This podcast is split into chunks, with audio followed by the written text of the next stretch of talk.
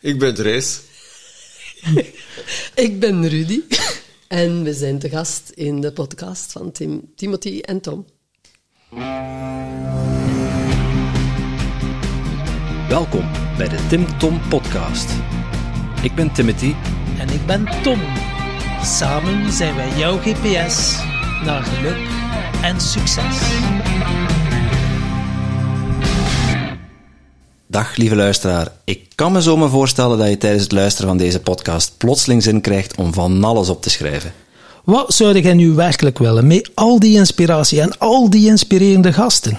Maar dat is nogthans helemaal niet nodig. Oeh, dat is niet nodig. Hé, hey, kan ik dat niet allemaal niet onthouden? En uh, wie gaat dat opschrijven voor mij? De kaboutertjes misschien? Nee, maar dat hebben wij al voor jou gedaan. Surf naar www.timtompodcast.com en daar vind je een blog boordevol tips en wijze inzichten van onze gast. En als je er dan toch bent, download dan meteen ons gratis e-book vol boekentips, luistertips en nog meer inspiratie voor jouw persoonlijke groei. Dag, lieve luisteraar.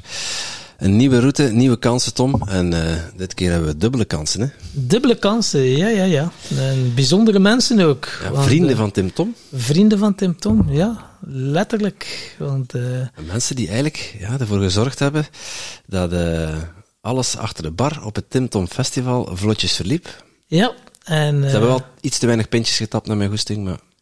Tja, maar ja, ons publiek is nu ook niet van die soort die uh, zich gaan uh, bezondigen aan uh, liters alcohol. Nee, spijtig genoeg waren de meeste bezoekers degene die een flesje gingen vullen aan de kraan. Maar ja, kijk, dat mag ook. Hè, ja. Dat mag ook. Het was natuurlijk ook 35 graden. Hè. En, maar ja, het is heel bijzonder ook. Hè. We, we hadden iemand die verantwoordelijk ging zijn voor de bar, maar die werd dan geopereerd, de Dieter. En uh, toen dachten we, oei, maar we moeten toch wel iemand hebben met wat ervaring. En dan Cindy dacht, zei van, ja, we kennen wel, denk ik, uh, mensen. En uh, dan tijdens een online bijeenkomst waar we, hadden we kennis gemaakt. En zei ze, maar ja, tuurlijk, we hebben al 35 jaar of langer ervaring achter de bar. Dus ja, en dan ging dat. Ding, halleluja, ging dat. En, en het was een match made in heaven, hè? Ja. En, Prachtige zielen prachtige zielen die ook nog iets moois in de wereld willen zetten. En uh, dacht, wauw, je kunt het hier allemaal zo goed uitleggen. Wel, leg het maar een keer uit bij ons in de podcast.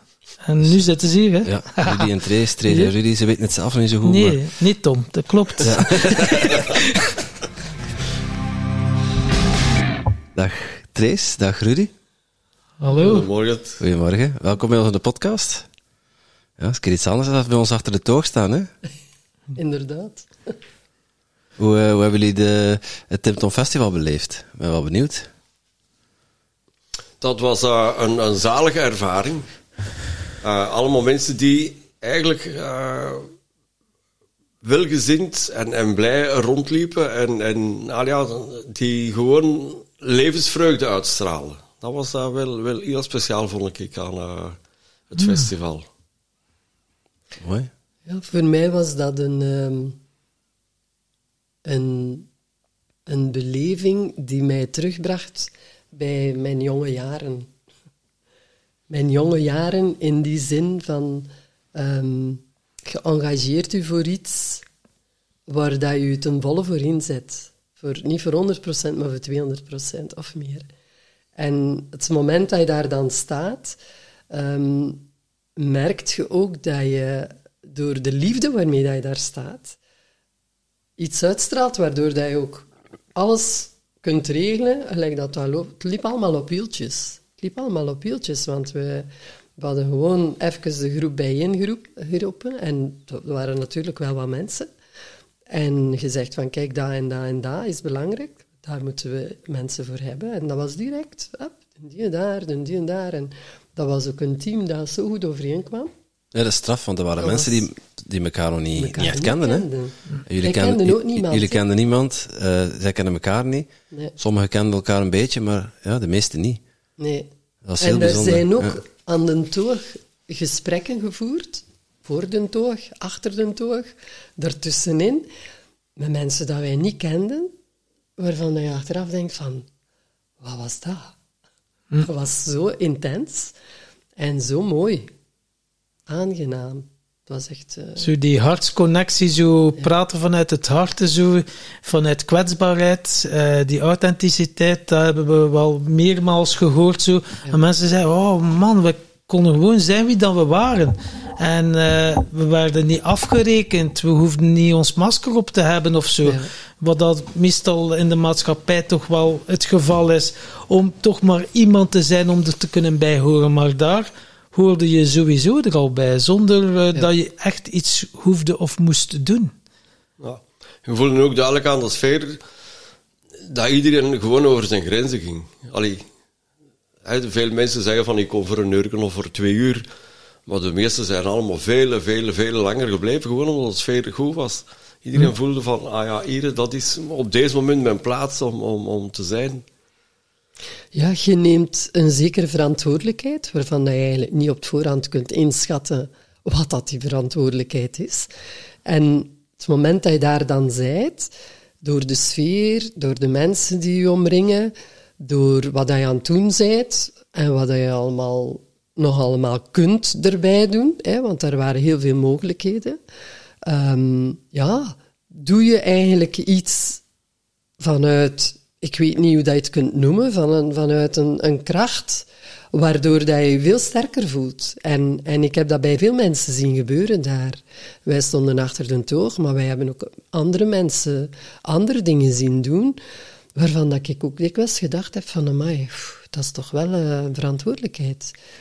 En die mensen deden dat toch maar allemaal. Zeker, ja. We zijn daar heel dankbaar voor, want Ja. zonder, eh, zonder jullie en die andere mooie mensen hadden wij niet eh, zo'n eh, fantastische dag kunnen neerzetten. Ja. Ja, het was heel bijzonder om te zien ook Ja. hoe, hoe dat allemaal in elkaar klikte. En dat, ja, natuurlijk, eh, geen enkel evenement gaat zonder, eh, Slag of stoot. zonder slag of stoot, inderdaad. Maar ik vond altijd, vond altijd wel een. ik- was bijvoorbeeld altijd op de juiste plek, op het juiste moment, terwijl ik niet heel veel nodig was die dag. Was ik wel altijd op het juiste moment, op de juiste plek. Dat kwam ook omdat het team zo mooi aan elkaar samenhing. hè. En ik hoorde daarvan eh, eh, Maarten en Marlies en, en Severien en Cindy, die hebben dan eh, het grootste deel van de vrijwilligers getrokken. Of eh, een, groot, een groot deel van die verantwoordelijkheden op zich genomen. En ehm, ja, je merkte dat bij hun ook van, dat ze dat zagen, van er was altijd wel één of twee vrijwilligers in de buurt om, om in te kunnen schakelen, om, om iets op te Ja. lossen, om iets te doen. En het was mooi om te zien. Ja, ja wel eh, Ja, het was, het was magie. Ja, dat, is, dat kan niet anders hè, dan magisch zijn, want dat kun je toch nooit onder controle krijgen, zoiets. Nee, dat kun dat je moet ook niet willen, denk ik. Ja. Nee. Nee.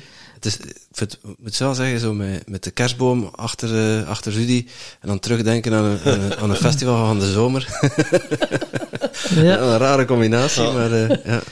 Maar eh, over ons festival gesproken. eh, we gaan het, de, sommige luisteraars zullen het misschien al gehoord hebben of zien passeren hebben of niet. Maar ik wil het hier toch ook een keer benoemen. Het heeft ons heel veel gekost. Enkel fysiek, mentaal, emotioneel, maar ook financieel. Dat we hebben besloten om ons festival eh 2024 te annuleren en te mikken op 2025 omdat we voelden van, wow, er gaat te veel druk, te veel stress. eh, want we, gingen het initieel 30 juni doen. En toen we het uitspraken, pff, 30 juni, en we, we voelden wat dat, dat ons heeft gekost. Op alle vlakken, dan we dachten, nee, we, we willen een vrienden van Tim Tom, die community bouwen. Op wat gaan we ons focussen? Wat is nu het belangrijkste? En dan hebben we voor onszelf even uitgemaakt, willen we focussen op die ene dag, die magisch is, voor die 700 mensen gelukkig te maken. Het zouden misschien ondertussen wat meer geweest zijn.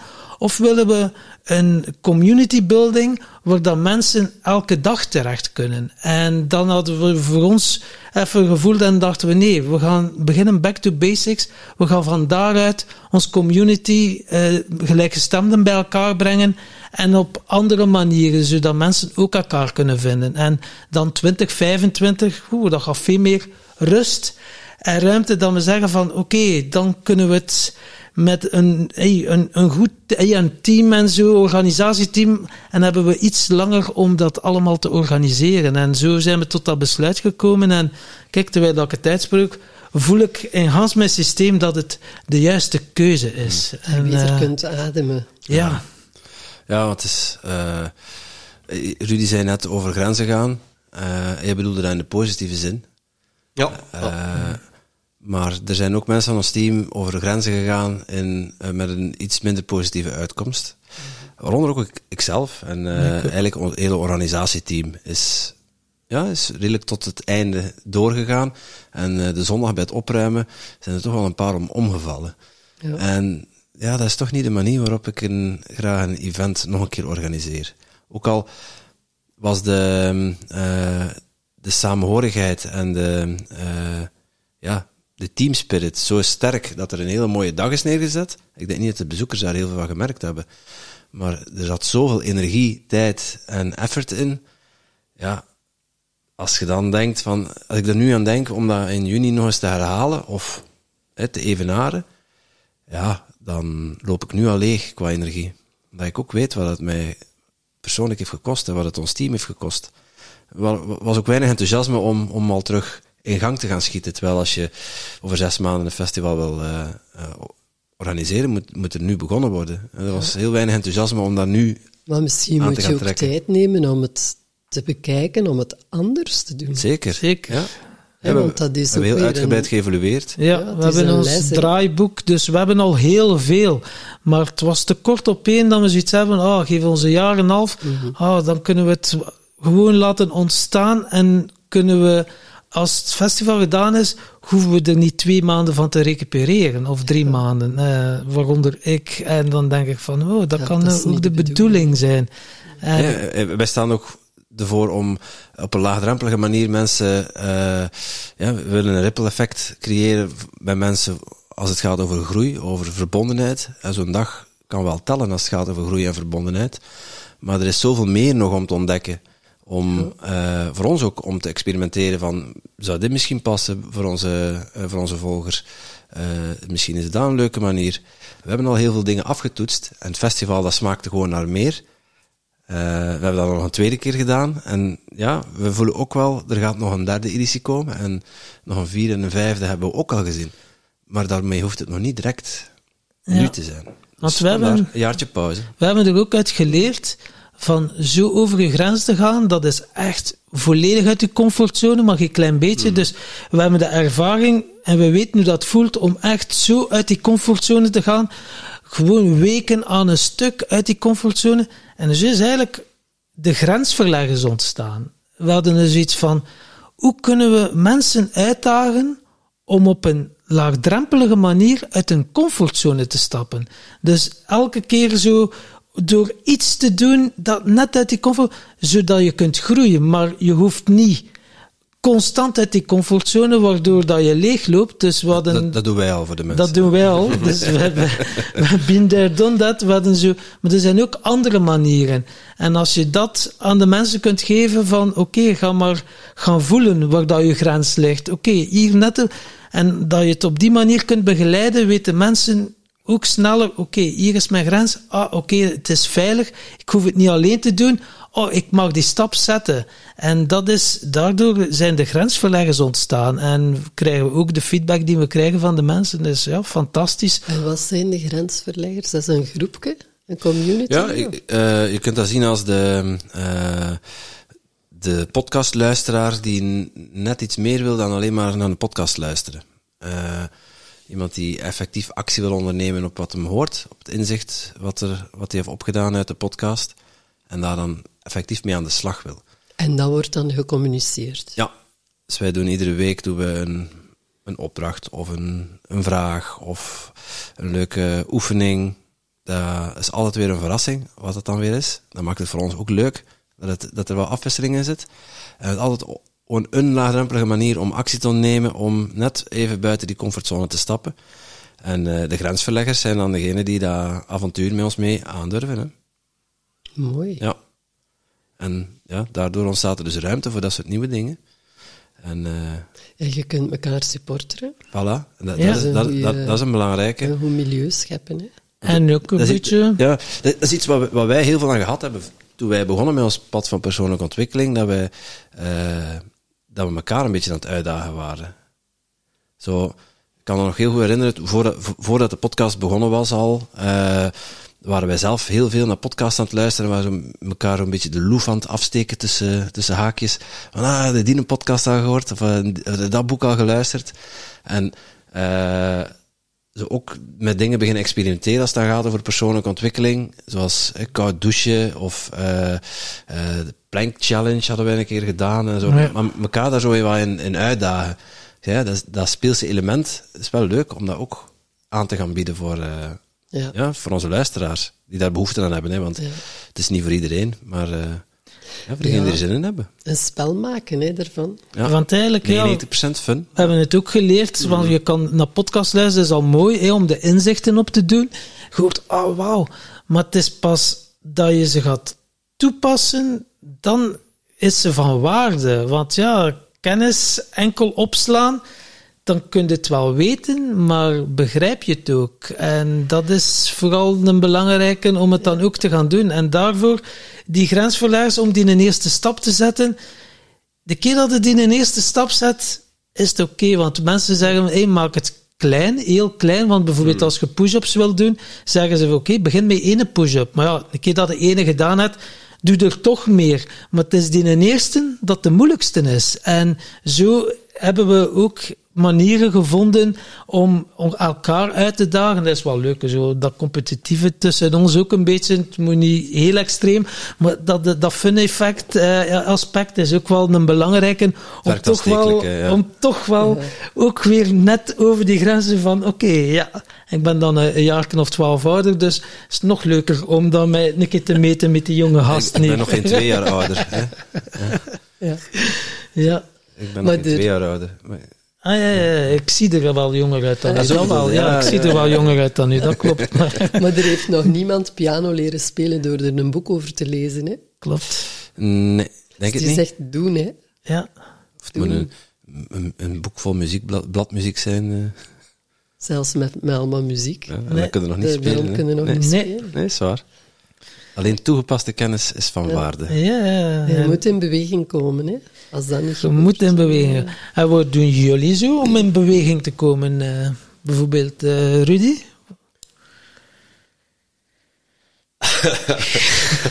Ik beweeg nog, nog alle dagen Velen in, maakt heel gebaren nu. eh. in, in, in, Velen, in de korruit. Daar hebben we meer dan beweging genoeg. Ja. Maar ehm, ik ehm, leef mij enorm uit eh, door bijles wiskunde te geven. Oké. Dat is iets wat dat mij enorm eh, veel... Alleen dat dat mij enorm stimuleert om, om, om verder te doen met alles wat ik mee bezig ben. Waar die passie wiskunde was al van kleins af, zo Pythagoras en cosinus en tangens en eh, wat, wat is dat nog allemaal? Ja, jongen, zijn die eerste drie woorden dat ik onthoud. maar vraag me niet wat dat... Ja. Omdat ik, ik ken zelf het, het verschil niet tussen links en rechts. Dyslexie. Ehm, Links is waar uw duim rechts zit. ja, ik moet altijd een kruisteken maken. Dat, dat zit er bij mij ingebakken. Hè, in de naam van, ah ja, dat is rechts. Hè, dus in het verkeer ook. Ik vertrek met een auto. Hè, voorrang van rechts. Want het eerste kruispunt is altijd, ah ja, die moet ik voorrang geven. En eerst als ik dan vertrokken ben, weet ik dan nog wel van, ah ja, dat zijn die mannen die ik... eh, Ik denk dan dat veel mensen zijn, want eerlijk gezegd, naar links moet ik ook... Voel, ah ja, met dat hand schrijf ik, ah, dat is links. Want ik kan ook niet zo zeggen, links zo wijzend is naar daar. Nee, ik moet eerst even voelen met welke hand dat ik schrijf. Dus herkenbaar. Ja, herkenbaar. Ja, ja. Vandaar dat ik ook heel goed kan, kan volgen. Ah, Ik ben enorm goed met getallen en, en met, met wiskunde en, en al die zaken. Dat is dikwijls het probleem van veel leerkrachten. Die zijn zodanig goed in hun vak dat die niet kunnen verstaan dat iemand, wat dat voor hun zo simpel lijkt, dat een ander dat niet snapt. Mhm.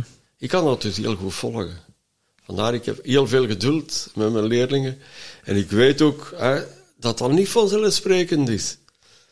Dat 2 plus 4 6 is. Hè, of dat 8 plus, plus 6 14 is. Allee, dat die brug maken, dat dat niet, niet vanzelfsprekend is. Om er heel goed in komen. Hebben al podcastgast, podcastgasten gehad die zeiden 1 plus 1 is 11. Dus eh, Dat is ook wel juist, hè. ja, eigenlijk ook wel, ja. Dus ja, waar ligt, waar ligt de waarheid, hè? Voor Ja. wiskunde, ja. Wel, de waarheid ligt meestal in het hart. En, en dat is het eh, wat ik probeer duidelijk te maken aan, aan al mijn leerlingen. Uw antwoorden zitten meestal niet hier in uw hoofd. Uw antwoorden, ondanks het feit dat het gaat over wiskunde, hè, over Pythagoras en talen Ja. en, en noem maar op. De antwoorden zitten meestal hier. En als, ik, als, het, als ik ze dat heb duidelijk gemaakt, dat ze meer naar hun hart moeten luisteren dan naar hun verstand, dan zijn ze meestal vertrokken. En dan kan ik daar heel mooie resultaten Kan je daar eens een concreet voorbeeld van geven? Want nu probeer ik mij dat voor te stellen, natuurlijk wel met mijn mind van wiskunde doen vanuit het hart, omdat je dan En, toch, ik, en ik kijk naar boven alsof zijn omdat je dan toch pakken, met, ja. met formules en zo bezig bent. Ja, ja, maar ehm, hoe moet ik dat zeggen? In ons hoofd, alles, alles zit erin. Enkel, het, het moet er terug, terug uitkomen. en, en, en dat moet, moet geoefend worden. En ehm, Je moet je verbinden met je hart. Wat dat hier zit, je moet je verbinden Ja. met je hart. En als je dat hebt, dan, al ja, dan Oké, ja, ja. ze moeten, allee, iedereen moet vertrouwen krijgen ook. Hè. Dus we hebben een, een taal aanvoelen, hè, wat dat we met de moedermelk hebben meegekregen. Hè. Als, als we zeggen de paard, dan voelen we direct van, oh, dat klopt niet. Zie je, we hebben een taal aanvoelen, hè. het paard. Bij wiskunde en rekening is dat krak hetzelfde. Als we zeggen 2 plus, plus eh, 3 is 7, dan voelen er, eh, allee, de meesten voelen van, dat klopt hier niet. Hè, we weten. Zie je, en telkens wanneer dan een leerling ergens iets heeft dat te maken heeft met dat aanvoelen, benoem ik dat ook. Mm, En van het moment dat ze voelen van, ah ja, inderdaad. En als dat een aantal keren wordt, wordt eh, bevestigd van, zeg, je hebt wel dat aanvoelen, krijgen ze dat vertrouwen ook van, ik mag op mijzelf vertrouwen ook, ik, ik kan dat hier. En, en dan zijn ze, ja, ja, ja. ja. Het is mooi. ook heel vaak gebrek aan vertrouwen dat ervoor zorgt dat kinderen moeite hebben met rekenen. Heel vaak hebben ze ooit in het verleden ergens in een rekenles of door een rekenjuf of meester ergens iets van spanning gevoeld, Of waardoor dat ze daar stress op hebben zitten, waardoor dat ze eigenlijk voor de rest van de tijd blokkeren. Hè? Ja. Hè, Het, het woordje wacht als je ze een opdracht geeft. ja, Vertel het eens. Ja, je merkt het ook meestal. hè. Je stelt een vraag, hè, hoeveel is hè, 25 ja, plus 79? Zeggen de meeste kinderen, wacht. Dat is een, een totaal verkeerd begin eigenlijk van het begin aan een opdracht. Als je zegt wacht, geef je eigenlijk aan je hoofd, dan zeg van, ah ja, ik mag wachten. Ik moet nog niet nadenken, ik moet nog niet bezig zijn met, met het probleem. Dan, dan nemen uw hersenen eigenlijk koffiepauze. Terwijl je moet beginnen. Dus dan moeten ze telkens, onmiddellijk als ze zeggen wacht, dan moeten ze onmiddellijk een tegenboodschap geven. Hè, bijvoorbeeld, ik ben hè, Valerie en ik begin. Ziet het? En dan, Oké. dat zijn van die dingen die, er, die eruit moeten ook. Hè. Wacht. Ja, daar heb ik nog nooit bij stilgestaan. Maar Hoe wacht even, dikwijls dat je even, dat even, zegt. na- even, Ja. wacht even nadenken. Ja. Ja, wacht eens. Wacht een beetje. Ja, wacht een beetje, ja. Even nadenken. Dat hebben wij vanmorgen in de auto ook gezegd. We gaan wachten bekken. Wacht een beetje, ja, ja, ja. En ik zeg altijd, wachten, dat staat niet in mijn woordenboek. Ja, heb wachten jullie wel een beetje lang. Geen geduld. Is het voor jou moeilijk om te vertragen? En eh, Zeker als het samengaat met, ehm, met anderen. Naar mezelf toe is dat nog te doen. Ik ken mezelf. Maar als ik samen met bijvoorbeeld Rudy iets moet gaan ehm, doen, zeker als het gaat over iets doen met de handen, dan heb ik zo weinig geduld. Dan Heb zeg ik je, zo wacht. weinig geduld. En als Rudy dan durft zeggen, wacht, dan ga ik helemaal op mijn paard zitten. Ja, ja. oké. Dus ja, dat, is dus ook, ook een van de gevolgen van, van die dyslexie geweest. Dat is, ehm, ja, ik ken het verschil niet tussen links en rechts. Ik ben eigenlijk blijven steken op, op het, qua bewegen op het niveau van een zesjarige. Want wat is dan dat je die doelgerichtheid gaat krijgen? Het verschil gaat, allee, dat, dat je eigenlijk twee verschillende bewegingen tegelijkertijd kunt uitvoeren. Ik kan dat dus niet. Hè. Als ze zo oefeningen vragen of in de Ah, ja. turnles, dat ging voor mij niet. Er is geen pianist aan u verloren gegaan. Maar Nee, dus nee, dat een is, boordje vervangen in een boormachine, dat gaat niet voor Rudy, want hij weet niet naar welke kant dat ze moet draaien. Dat wil zeggen dat ik dat dan allemaal moet doen. Hè. Ja. Maar ja, ik ben ik dikwijls met andere dingen bezig op dat moment. Ja. Dus ik heb vroeger... En ik heb er niet altijd zin in. Ja. Ik heb dus vroeger, ik heb een onderwijsdiploma. Ehm, maar ik heb dan nadien ook nog ergotherapie bij, bij gestudeerd. En een van de redenen waarom was omdat ik juist niet handig ben. Mhm. Dat ik zei van oké, ik ga hè, zo'n richting volgen om handig te worden. Dus door de ergotherapie ben ik niet handiger geworden, maar ben ik wel te weten gekomen hoe dat, dat kwam dat ik niet handig was. Oké. Ah ja. Ook al een mooi inzicht, hè? Ah, En Maar toen kwam je erachter dat je, dat, je, dat je een vorm van dyslexie had. Ah, wel ja, ik wist dat ervoor. Ja. En dan is van mij heel veel duidelijk geworden hè, dat dat ook kwam. Dat ik niet mooi kan of kon schrijven. Oké. En dan bijvoorbeeld ook het dansen, ritme en zo, dat dan wel? Of, eh, Ik zit er eens heel bedenkelijk. Of, Nee, zo- nee, nee, nee, of dus ook, ook of oefeningen en zo? Als je wilt dat we ruzie maken, laat ons samen dansen. Ah ja. Nochtans, ik dans heel graag. Want het probleem is ook, als men bijvoorbeeld een dans, eigenlijk volksdansen, hè, ik kom ook uit, de- of wij komen allebei uit, de- uit de Giro, hè, daar werd veel Ja. gevolkdanst. Ik heb altijd heel graag vol, eh, gevolkdanst. Maar ik kon nooit meedoen. Want men leidt dat ene keer uit en dan vertrok men.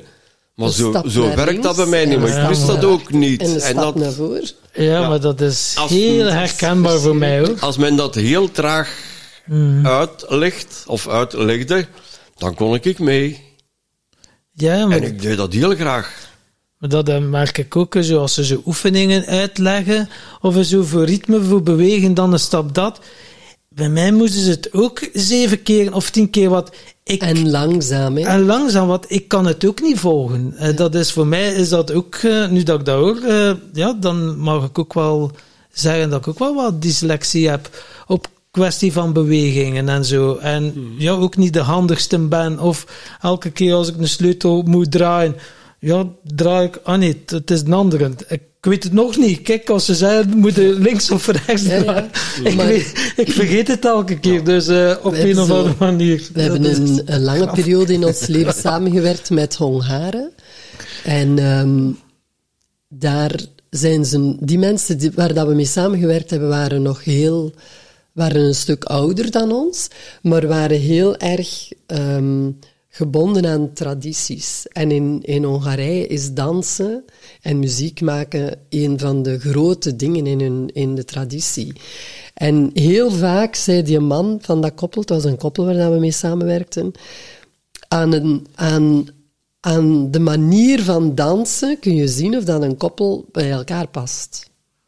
En dat was heel mooi om dat dan ook zo te gaan bekijken. Want ja, wij, wij zijn daar op heel veel feesten en op heel veel evenementen geweest waar dat uiteindelijk werd gedanst. En als toeschouwer is dat heel boeiend om te kijken. Maar ja, je kijkt ook naar je eigen relatie. En dan denk ik, oei, ik heb met Rudy nooit een paardans kunnen doen zonder dat hij op mijn voeten trapte. En waarin dat ik mij dan ergerde en waarin dat er dan dikwijls discussie ontstond en waar dat uiteindelijk, wat dat uiteindelijk uitdraait op, ja, we gaan stoppen met dansen, want het is niet leuk. En, maar dan denk ik, ja, maar er is ook nog een andere dans in het leven dan dansen. Er zijn heel veel dingen dat je een dans kunt noemen. Je kunt dat zien in communicatie, je kunt dat zien in omgaan met elkaar in de dagdagelijkse dingen.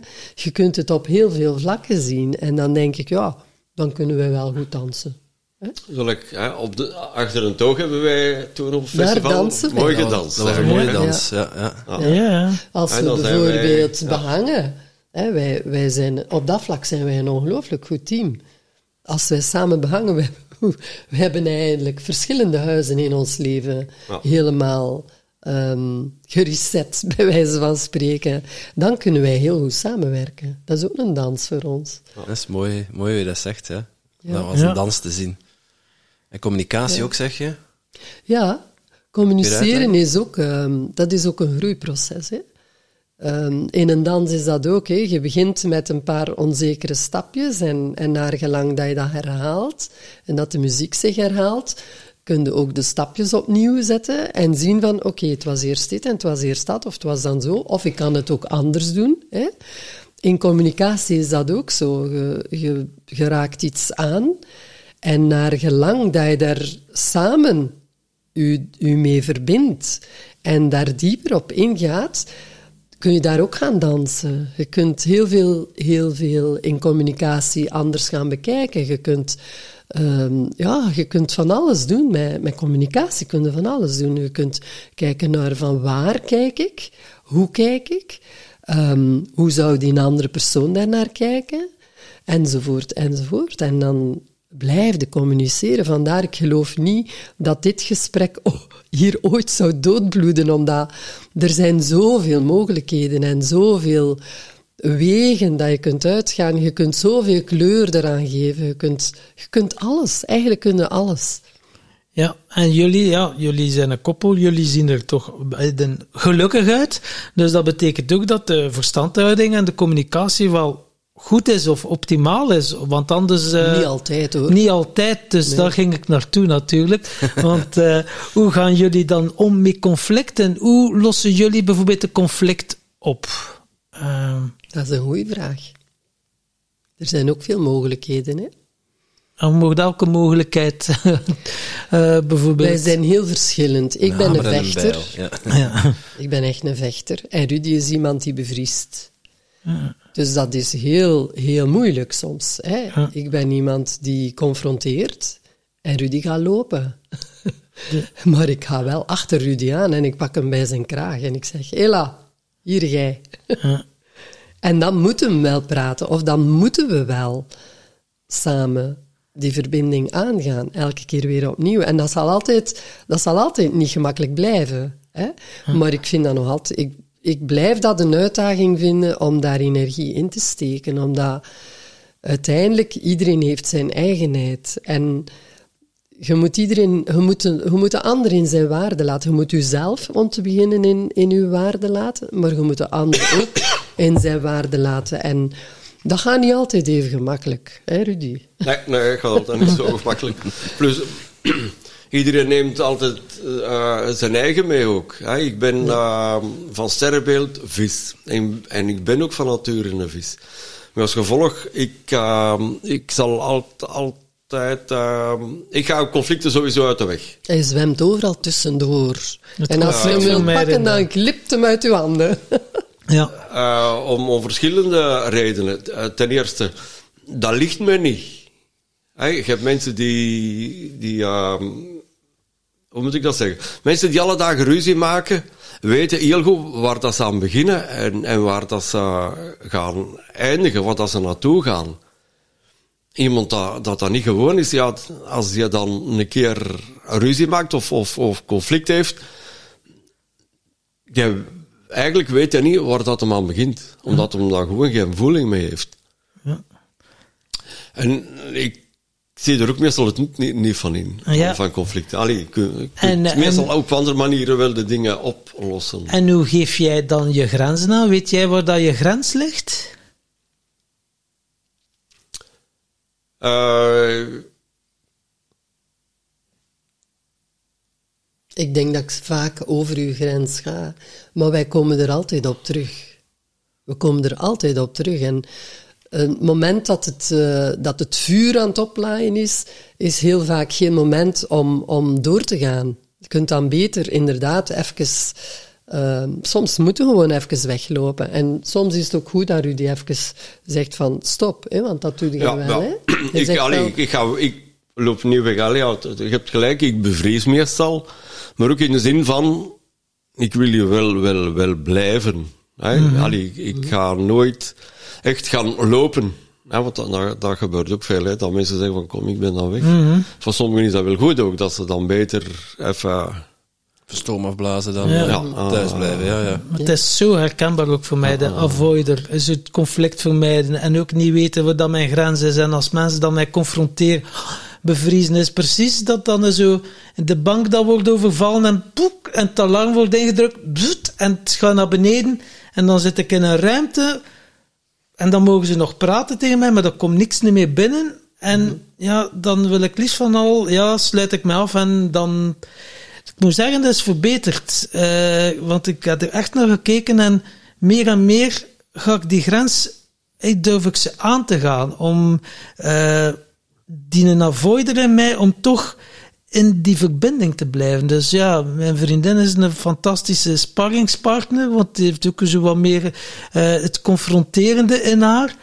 Maar voor mij wel deugdzaam en heilzaam om mezelf ook daarin te gaan ontwikkelen. Omdat ik weet dat conflict vermijden, die een avoider, zo, ja, ik, ik hou niet van ruzie en dat zijn allemaal overtuigingen, maar door dat te doen, weet ik niet waar dat mijn grens ligt. En door nu te gaan voelen van, oh, dat is niet oké. Het zal gaan uitspreken van, oh, stop, vind ik niet oké. Dat is voor mij al een hele stap vooruit. En eh, je wordt zo uitgedaagd door het leven. Je krijgt constant die Ja. situaties op je pad. En dan heb je twee dingen, hè. Je, je blijft je ogen ervoor sluiten, of je hebt zoiets van, wow, hier zit schaamte op, oh, hier zit schuld op. Oké, schaamte, ja, oké. Ik spreek het uit, maar ik ben er nog niet. Ik ben dat pad aan het bewandelen. Maar als ik dan zie van waar dat kom, heb ik, dan heb ik wel al heel wat mooie stappen mogen zetten. Omdat het ook echt anders terugknallen in mijn face dubbel zo hard terugkomt. Maar het is ook, ehm, als je dat kunt stoppen op een bepaald moment, kun je ook naar binnen gaan en kunt ook kijken naar, oké, ehm, mijn emotie, ik heb mij eigenlijk laten inpakken door mijn emotie. Ik, heb, ik ben zo, ik ga dan ook over een grens, ook over mijn eigen grens. En als je dat stopt en je kunt dan naar binnen gaan en rustig kijken naar wat is dat nu geweest, dan kun je ook zien dat het leven nemen wij soms zo serieus. En Rudy heeft zo een zekere humor. En ik zeg niet dat je de dingen moet weglachen, hè. Dat moet je niet doen, want dat heeft ook geen effect, of het omgekeerde effect. Maar soms moet je echt wel eens kunnen lachen met je eigen. Ja. Zeker. Ja. En als je dat niet kunt, hè, dan, dan heb je echt een probleem. Zelfspot is een belangrijke. Ja. jezelf niet te En serieus je moet nemen. je daarom niet, niet, gaan, niet gaan kleineren of gaan, gaan minimaliseren. Hè. Maar soms mag, mogen je wel eens een keer met een beetje humor kijken naar, Ja. naar jezelf en naar, naar het leven. Want het is allemaal niet zo serieus zo. Klopt. Zegt ze terwijl ze heel serieus kijkt. hè. Ja, ja het is ook Ja. zo. Allee, Maar er is te veel seriositeit Ja, eigenlijk. ja. Wij, noemen dat, wij noemen dat seriositis. Dat is, zo, de ziek- dat is, ja, een ziekte waar de mensheid aan leidt. En eh, met onze podcast proberen we er ook een beetje eh, medicijn aan te geven. En humor werkt daar wel in. Humor en spelen. Hè. Ja, ziet dat in, in, eh, bij ons gaat het vaak over persoonlijke ontwikkeling of over hè, stappen die mensen hebben gezet om, om ergens te geraken. Eh, het pad dat bewandeld wordt. En dan, ja, ik moet zeggen, ook een klein beetje wel last van gehad toen we met het pad van persoonlijke ontwikkeling begonnen. eh, dat je dan jezelf zo, aan alles wat je gaat doen, zo heel serieus gaat nemen. Ik van ja, maar dat is niet, dat is niet de way, hè. Dat is niet Het de manier het waarop ik het leuk vind. Ja, zo Ja. veel te zwaar en Ja. zo te serieus en, en zo net alsof je een hele zware zak aan het meesleuren bent. Terwijl dat een, eh, ja, Ja, en wat dat je dan hebt, is dat je het leven. heel vaak door de zwaarte bij problemen komt. En een probleem is zo zwaar als dat jij er gewicht aan geeft. Maar als je in die zwaarte zit, ja, dan wordt dat altijd maar groter en groter. Hè. Ja. Dus het is eigenlijk die lichtheid die je er moet inbrengen om, om die zwaarte te laten, te laten verdwijnen. Hè? Dat is eigenlijk gelijk dat ik zou zeggen van, je mag aan niks denken, behalve aan... Je mag niet aan een, aan een roze olifant denken. Waarom wist ik al dat je roze olifant ging zeggen? Maar aan wat ga je dat denken? Aan wat ga je dan denken als ik dat zeg? ja, ja. Je kunt bijna niet anders, hè.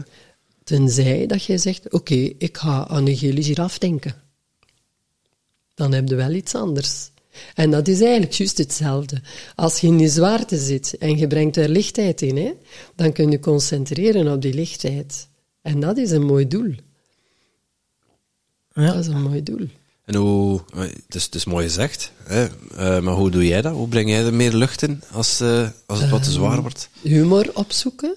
Want ik, heb, ik ben niet met humor opgegroeid. Het was ook allemaal heel serieus en heel zwaar. Maar zingen, zingen is voor mij een heel mooie lichtheid. Eh, spelen. Wij, wij, zijn, wij hebben elkaar spelend leren kennen. Hè? Ja. In de zandbak. Wat blieft? In de zandbak. Nee. Nee? Nee.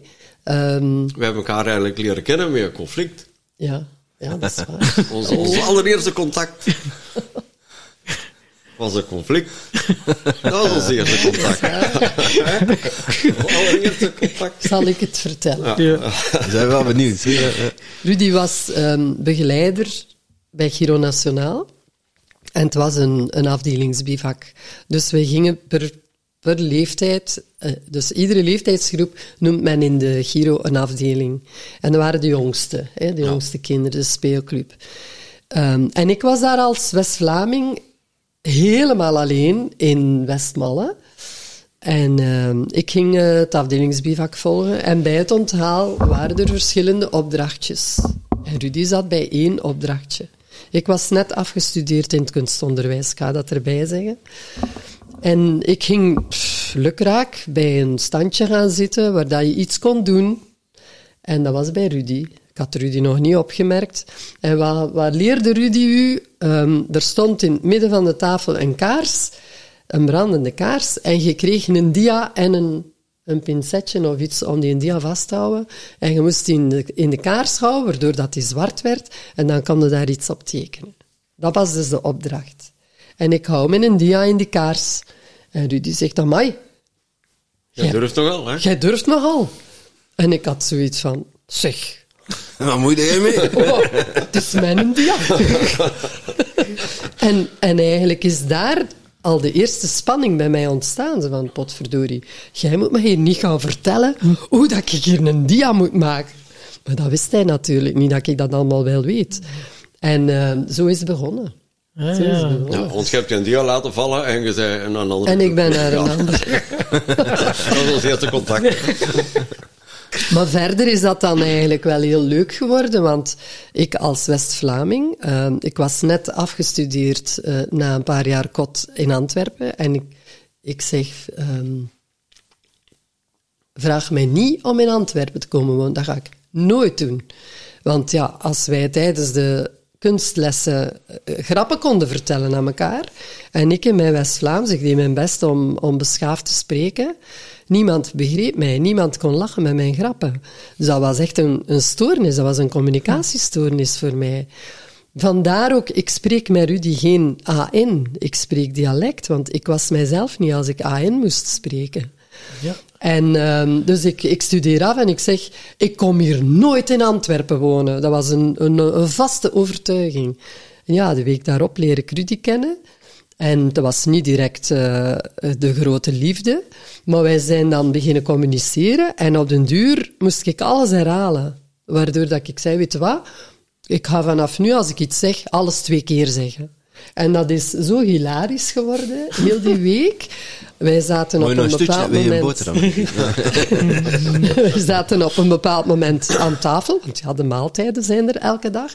En op den duur zaten wij allemaal met dezelfde mensen. En dat was altijd gieren van het lachen. Wij konden niet eten van het lachen. Gewoon daardoor. En als er dan iemand anders bij kwam, want ja, iedereen was nieuwsgierig van, wat is daar toch zo plezant? Dan, dan hoorden ze ons wel alles twee keer zeggen, maar die begrepen er niks van. Maar dat was, ja, dat was eigenlijk... Zo hebben we elkaar echt leren kennen. ah, ah, humor. En hoe lang, hoeveel jaren heb je dat zo volgehouden, alles twee keer eh, blijven zeggen? Eh, niet lang. niet lang, want ik, ik ben... Ja, Rudy, Rudy verstaat goed, goed West-Vlaams hè, ondertussen. Ja, ja, ja. Je leert ja. een taal, hè. Ah, jij bent het afgeleerd. Eh, niet, misschien niet afgeleerd, maar... Ja, ik, ik maar we zijn in West- Antwerpen gaan wonen. We hebben negen maanden in West-Vlaanderen gewoond. En daarna zijn we in Antwerpen gaan wonen. En dat was voor mij wel serieus aanpassen. Hè? Want Dat ik ging zal. nooit in Antwerpen gaan wonen. Hè? Ja, Ja. daar zit er dan met je belemmerende overtuiging. Maar de West-Vlamingen zeggen... Hm, zei jij West-Vlaming? dat hoorde niet, hè. Terwijl, ik steek dat niet weg, hè. Ik blijf dat wel. Ik blijf, zelfs als ik mijn best doe om A in te spreken, denk ik wel dat je dat nog altijd hoort, hoor. Ja, vind het meevallen. Ja. Ja? Antwerpenaren horen dat wel. Oké, ja. Dat je Antwerpenaren die... geen Antwerpenaar bent. Ik, ben, ja, ik heb mij nooit Antwerpenaar gevoeld. Maar als jij je beter voelt en je kunt je beter uitdrukken in het West-Vlaams, we hebben ondertitels in onze podcast, dus eh, moet je niet in... Ik ga eh, dat niet doen. Ik ga dat toch niet doen. Hè, we, hebben, we hebben al West-Vlamingen gehad. hè. Is het waar? Ja, ja. Ja. Al meer dan één ook. Ja, Ja. En dan in het West-Vlaamse Eh, ja de meeste kunnen geen AN. Hè. Ja, dat is waar. Dat versta Maar ik ja, dus die niet. denken dat ze AN praten, maar dat is nog altijd heel West-Vlaams. Ja. En dat is oké, hè. Maar, Ja. Ja. In tegenstelling tot jou, bij jou is het echt wel eh, toch... Maar ja, eh, ik heb wel 25 jaar in Antwerpen gewoond. Hè. ja, ja, ja, ja. Misschien nog een klein detail ook over ons kennismaking. Ja. Ik deed toen met een burgerdienst. Hè, toen dat ik eh, voor de Gieren werkte, hè, dat was tijdens mijn burgerdienst. een beetje En waarom heb ik burgerdienst gedaan? Is dat voor zoiets als, als in plaats van in het leger te Ja, ja, ja, toen in de tijd moest, eh, moest iedereen nog eh, legerdienst doen. En ik wou absoluut dienst weigeren. Hè, want toen moest je medische proef gaan afleggen. Hè, op wat ze toen noemden het klein kasteeltje. En daar was ik eigenlijk van overtuigd. Was ik naar daar gegaan, hadden ze mij afgekeurd. Ja, want ik had daarvoor een heel zwaar ongeval gehad. Ze hadden mij afgekeurd. Maar ik wou absoluut dat statement maken van ik ben tegen het leger. Hè, dat is niet goed. Dus ik heb mijn burgerdienst gedaan. Ondanks het feit dat ik dat eigenlijk niet moest. En zo heb ik Therese leren kennen. Kijk eens, Dus had ik mij laten afkeuren, had ik waarschijnlijk Therese nooit tegengekomen. Voilà. Kijk eens aan. Je werd geleid. Ah, Ja, ja, ja, ja. Heel mooi. Dat is eigenlijk, ja, u... Ja, doet me aan denken. We hebben nog onze vraag van de vorige gast. Ja, wij, denken, wij denken altijd op hetzelfde moment hetzelfde, Ja. dat is grappig. En het, en het gaat er zo een beetje over, eh, dacht ik. Wat vind jij vraag? van het leger? Ah nee, dat was... Ja, en Hoe- mooie. Ervaar jij de kracht van het hart? Wat betekent het voor jezelf en de wereld? Hoe ervaar jij de kracht van het hart? Ja, Wat betekent het voor jezelf en voor de wereld? en voor de wereld. Kun dan een ermee serieuze buiten komen, met zo'n vraag? Komt tafel van Lommel naar hier. Om daar antwoord op te geven, ja. Ik wil er wel Ja, we mogen allebei, hoor. Ja. Wil jij beginnen? Nee, doe, doe, doe maar. Ja. De kracht van het hart is voor mij enorm, oneindig, overweldigend, groter dan dat we beseffen en ooit zullen beseffen. En hoe ervaar jij dat? Ik ervaar dat heel positief, heel ehm, ook licht. Ehm, hoe ervaar ik het?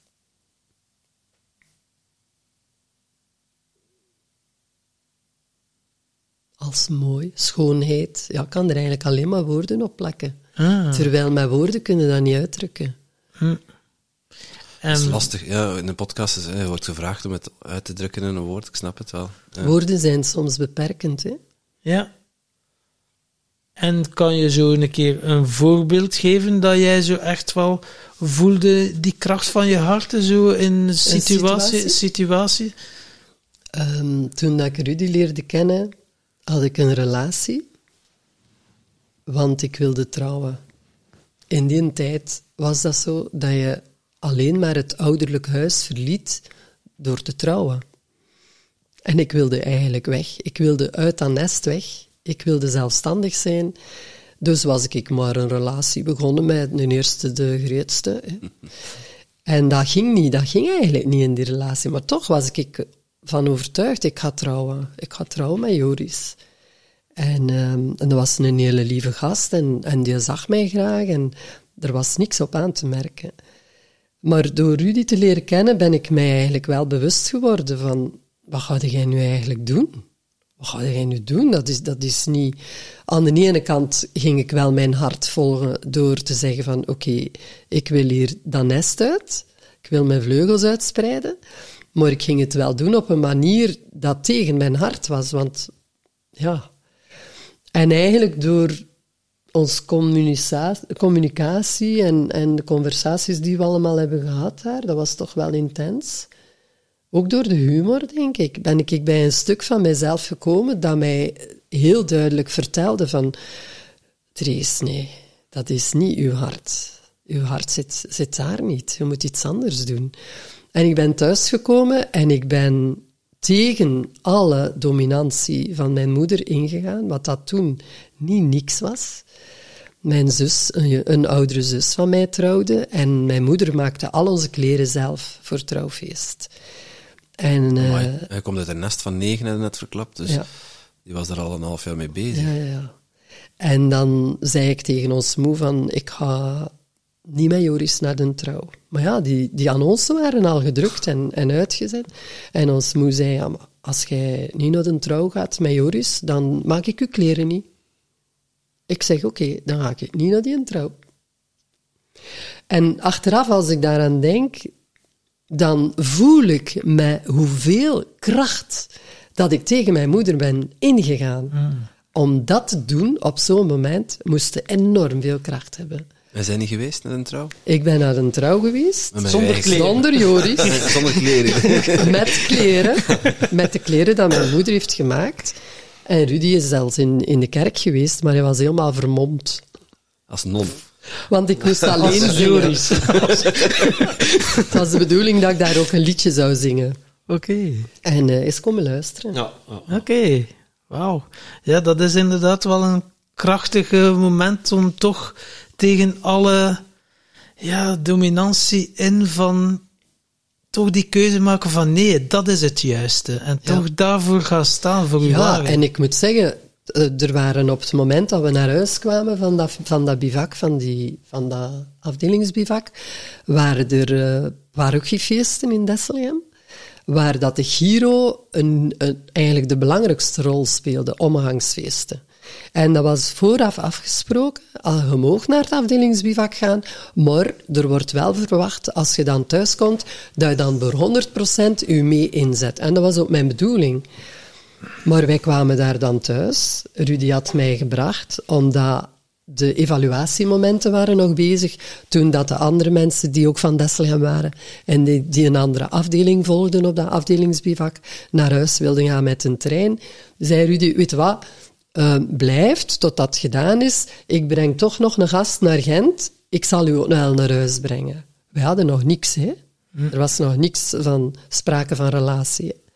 Maar ja, ik kwam daar dan aan met een andere gast. Iedereen dacht al van, allee, Ah, is hè. Trace is ook eens een paar dagen ja, geweest. ze is weg geweest. Het is weer vandaag. En dat is daar ook een, een, heel, een hele scène geweest Drama. van een drama. Het was eigenlijk een drama.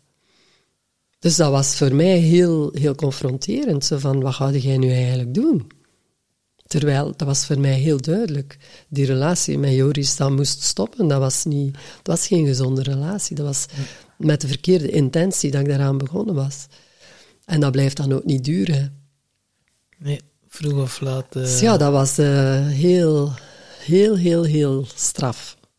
Het heeft u wel gevormd als persoon, kan ik me wel voorstellen. Omdat je dan toch wist van, oké, dat is wat dat mijn hart aangeeft. Ik heb die weg te volgen. Heb je waarschijnlijk dan in, in andere situaties, wist jij precies van, oké, nu zit ik op het goede pad of niet? Of eh, Ja, ik het, het, nu is heel... wel eh, zo dat je, als je ene keer iets overwonnen hebt op die manier, je gaat dat nooit vergeten. Dat zit net als dat je negatieve ehm, paradigma's in je onderbewustzijn hebt, zit dat daar ook. Maar dat is een overwinning geweest. Dat is echt een, een positieve overwinning geweest voor mij. En dat vergeten ook niet. En dat is iets wat ik nu ook meer en meer besef, dat in je geheugen zitten ook positieve herinneringen die je kunt gebruiken naar de toekomst toe. Die u helpen om, om nieuwe overwinningen te behalen. En dat is eigenlijk een, een, heel, een heel krachtig statement, want als je, als je dat beseft, dat dingen die in het verleden negatief geweest zijn, als je daar naar kijkt en je, kijkt, je kunt zien wat je eruit geleerd hebt, wat dat je lessen zijn geweest, dan ga je ook gemakkelijker buiten je comfortzone gaan en, en dingen aangaan waarvan dat je niet weet van hoe gaat dat hier aflopen. En, en ja, je zegt nu negatieve ervaringen, maar dat is, dat is, dat is eigenlijk hetzelfde met positieve ervaringen. Hè? Ja, dat was eigenlijk positief en negatief tegelijkertijd. dat, je, dat, je, dat je de positieve kant bekijkt van een negatieve ervaring. Ja, Ja, zo bedoel je. ja. Van wat, wat wil ik daar nu in onthouden? Wat wil ik nu meenemen? Wat dan mijn leven beter gaat maken. Ja, dat is reflectie, hè. Ja. Ja. En het is ook perceptie hè, van hoe kijk ik naar, Zeker. naar mezelf, bril, ja. naar de mensen rondom mij.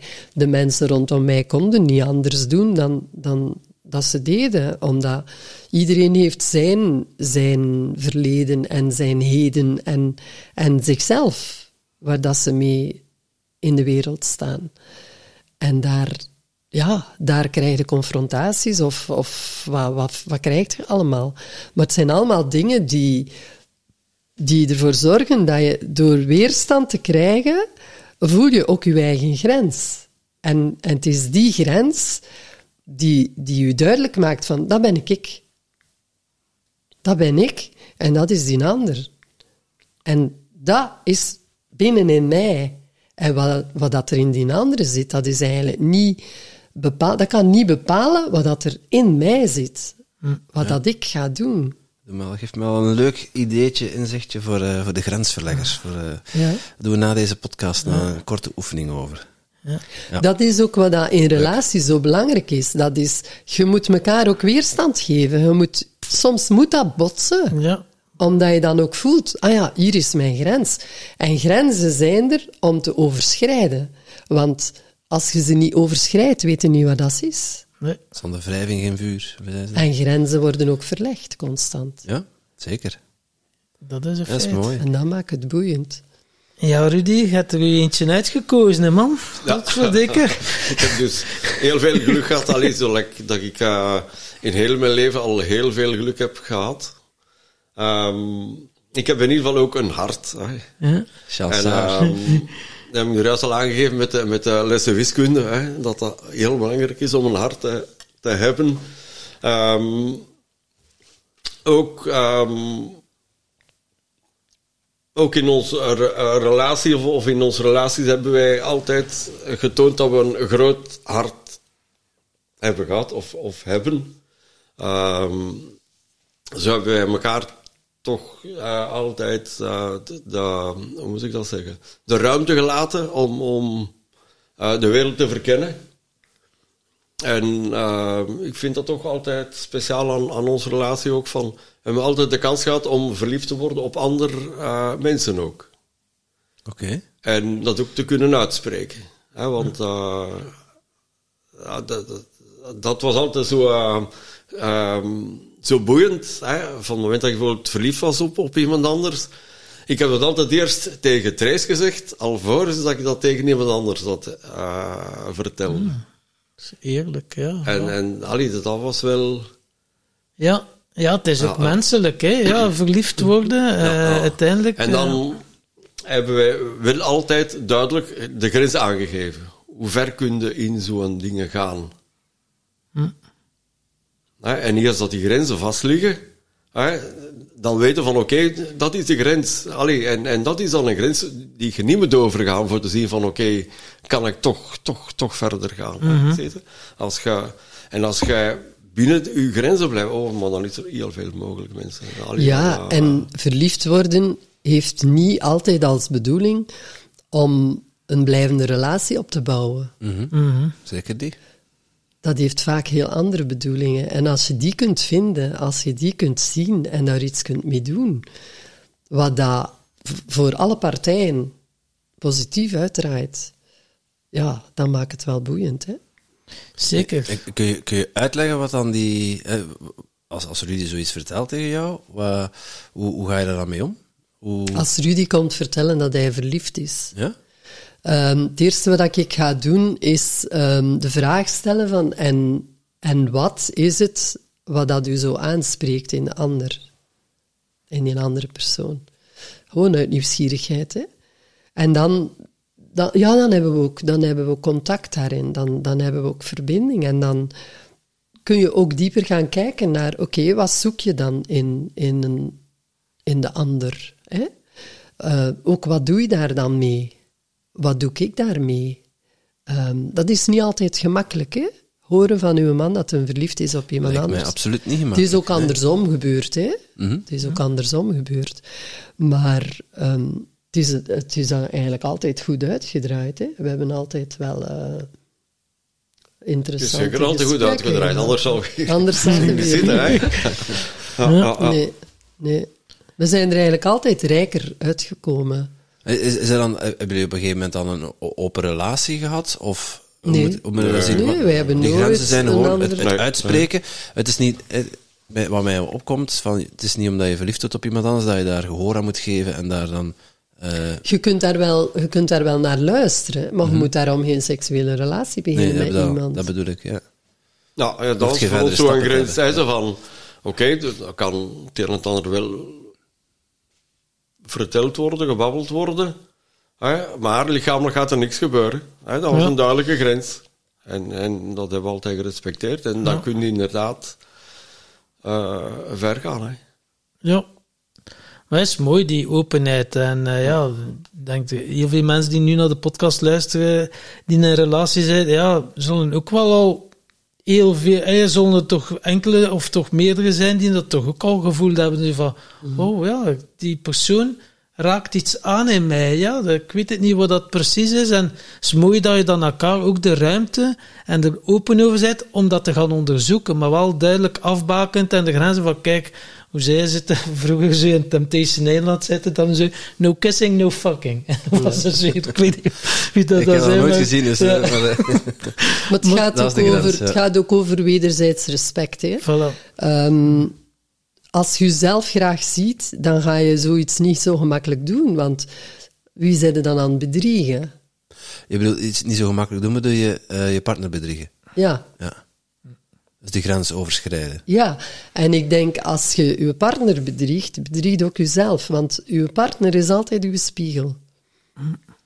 Dat is mooi. Dat is, dat is eigenlijk mijn manier om, om te kijken naar relaties. Als ik mij erger in iets, wat dat Rudy wel of niet doet, dan, dan moet ik eerst naar mijzelf gaan kijken. Oké, wat, wat is dat? Wat, is, wat raakt dat bij mij aan? En waarom triggert mij dat? En als ik daar durf naar kijken, dan ga ik ook zien dat, dat ik daar ook anders ga naar kijken. Ik ga dan ook anders naar Rudy kijken, want ik heb dat stuk in mijzelf herkend. En ik heb dat ook omarmd, want uiteindelijk, het gaat altijd over jezelf. In relatie gaat het altijd over jezelf. En als je zorg draagt voor jezelf, dan draag je ook, relatie, dan draag je ook zorg voor, voor degene waar je een relatie mee hebt. Daar gaat het over. Vandaar krachtig, dat ja. zelfzorg zo, zo belangrijk is. Ja, want die vraagt, wat, wat, wat jullie nu vertellen, dat is, dat, is, dat is prachtig. Het is prachtig dat je daar open over kunnen communiceren. Eh, maar ik denk dat er heel weinig koppels zijn die, die op dat niveau met elkaar kunnen connecten. En wat, wat nu in mij opkomt, van, ja, als, eh, stel dat je dat vertelt tegen Rudy of andersom, je moet, om dat te ontvangen, om die boodschap te ontvangen en daarna dan in connectie te gaan met elkaar, moet je wel heel sterk in je eigen schoenen staan. Dan moet je wel echt al eh, Dat is ook een hele vallen en opstaan. basis hebben hè, bij jezelf. Een Maar Veilige dat basis. is met vallen en opstaan hoor, Timothy. Want dat, dat doet ook niet van de eerste, dat hebben wij ook niet van de eerste keer. Zo kunnen. We hebben altijd eh, wel heel open geweest in, in die dingen. Om, wij hebben altijd alles verteld. Maar dat wil niet zeggen dat je alles moet vertellen aan elkaar. Maar je moet dat vertrouwen hebben. Het gaat over vertrouwen. En in hoeverre vertrouw ik mezelf? Het gaat altijd, je moet altijd eerst naar jezelf kijken. Het is altijd reflectie.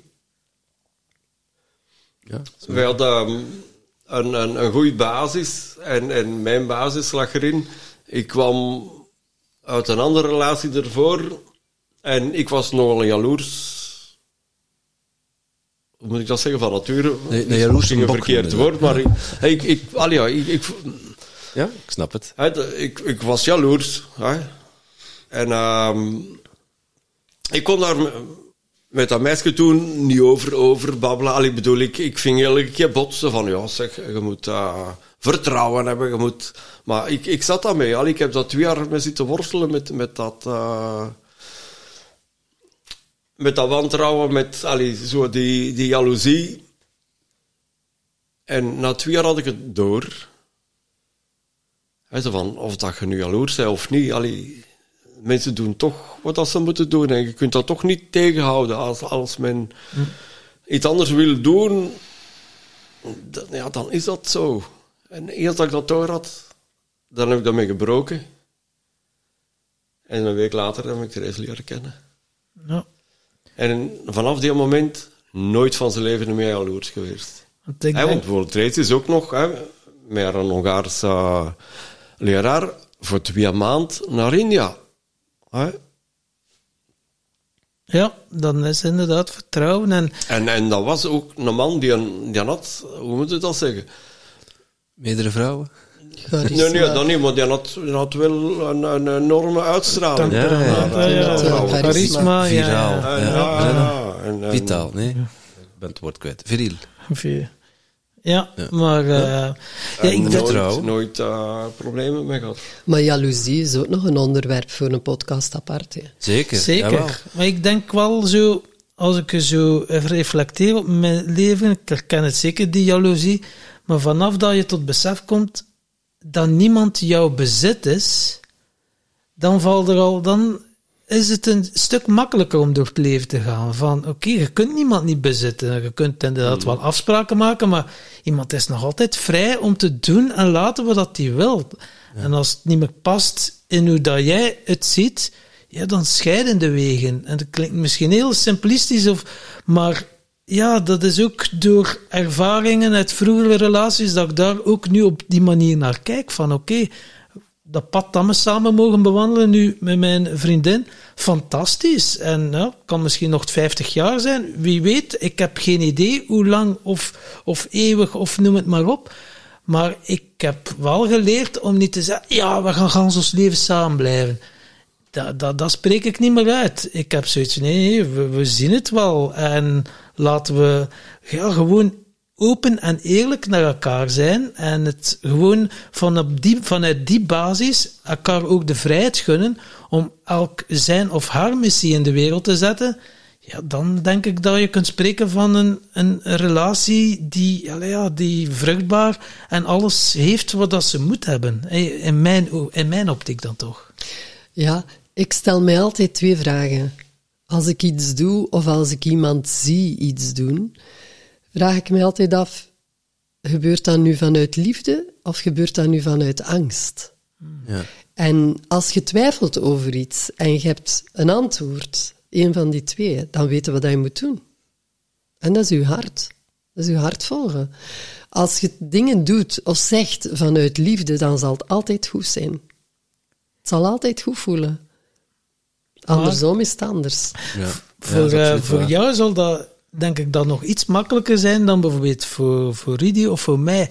Want als je zo van het conflictvermijdende type bent, ga je dan die dingen zo ook niet ja, ik uit denk, de weg? Ik denk wat... Nee, in tegendeel, in tegendeel. Allee, ik zal... Ja, ja, allee, ja. Ik ga ook altijd positieve dingen vertellen over mm wat. En zelfs het meest negatieve kunt je op een positieve manier... Ja naar, naar voren brengen. Al ja. Het gaat over de intentie, hè? de intentie waar me iets mee zegt. En dat, voel ik heel sterk, wat, wat Trace zegt. Van, mm. Vertel je het vanuit de intentie uh, angst, ja. controle, jaloezie, en geef het een woord. Of vertel je het vanuit liefde. En als, je het, als het vanuit het hart komt, echt oprecht vanuit het hart, dan kun je nooit de verkeerde dingen zeggen. Klopt, maar ik kan het... Het kan, het kan bij een ander wel, wel, wel hard binnenkomen, maar als het echt de waarheid is, en die komt vanuit het hart, dan kunnen, ja, dan kunnen nooit Wat zou liefde doen? Ik heb er inderdaad wel eens een tijd mee geworsteld, dat ik dan weet van, oei, als ik dat ga zeggen, ga ik de ander ermee kwetsen. Dat is angst. Dus, ja, natuurlijk is dat angst. Dus, mm, en ik zie haar graag, dus ik ga het niet zeggen. Dus ik ga het conflict vermijden. En zo heb ik mezelf regelmatig vastgereden, maar op den duur kan je niet meer anders. Sta je zo met je rug tegen de muur. dat het dat dan op een andere manier uitkomt. Of ja, je sluit je af, of je kunt jezelf niet meer zijn. Maar wat dat ook helpt, is dat als ik iets zeg... Hè, mijn moeder zei altijd, draai tien keer je tong rond voordat je iets zegt. Maar wat dat ik nu doe, dat is niet tien keer mijn tong ronddraaien. Ik ga mij eerst afvragen van, wat ik nu wil zeggen, draagt dat bij tot een betere wereld? Of niet? En als dat niet bijdraagt tot een betere wereld, waarom zou ik het dan zeggen? En dat is eigenlijk ook, doe ik het vanuit liefde of doe ik het vanuit angst? Het komt altijd daarop neer. Je komt bij de essentie.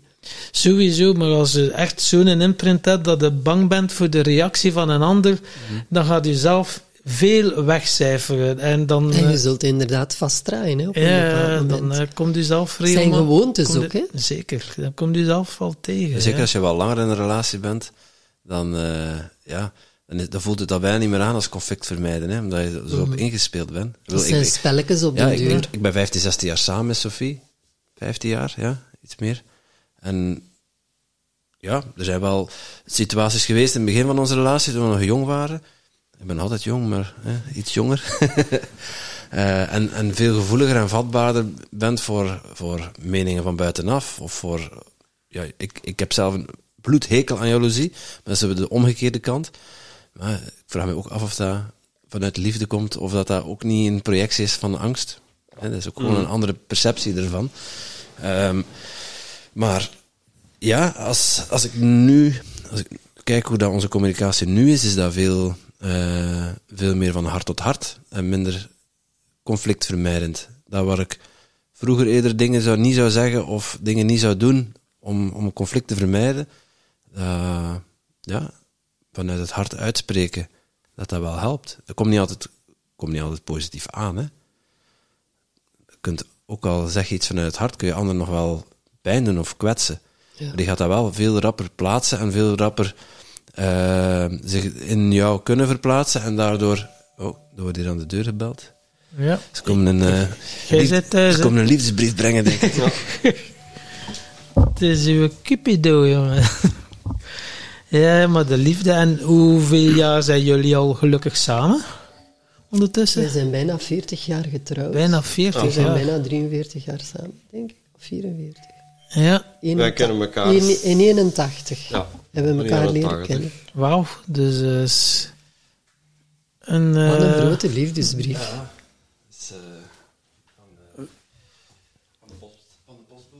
ja, ja, ja, de post van de postbode, jongen. Ja. Het is wel leuk om het, eh, van een, eh, een van onze podcastgasten is Tom. Oké. Ja, ik heb iets besteld blijkbaar. Eh, Kim Marivoet. Ah ja.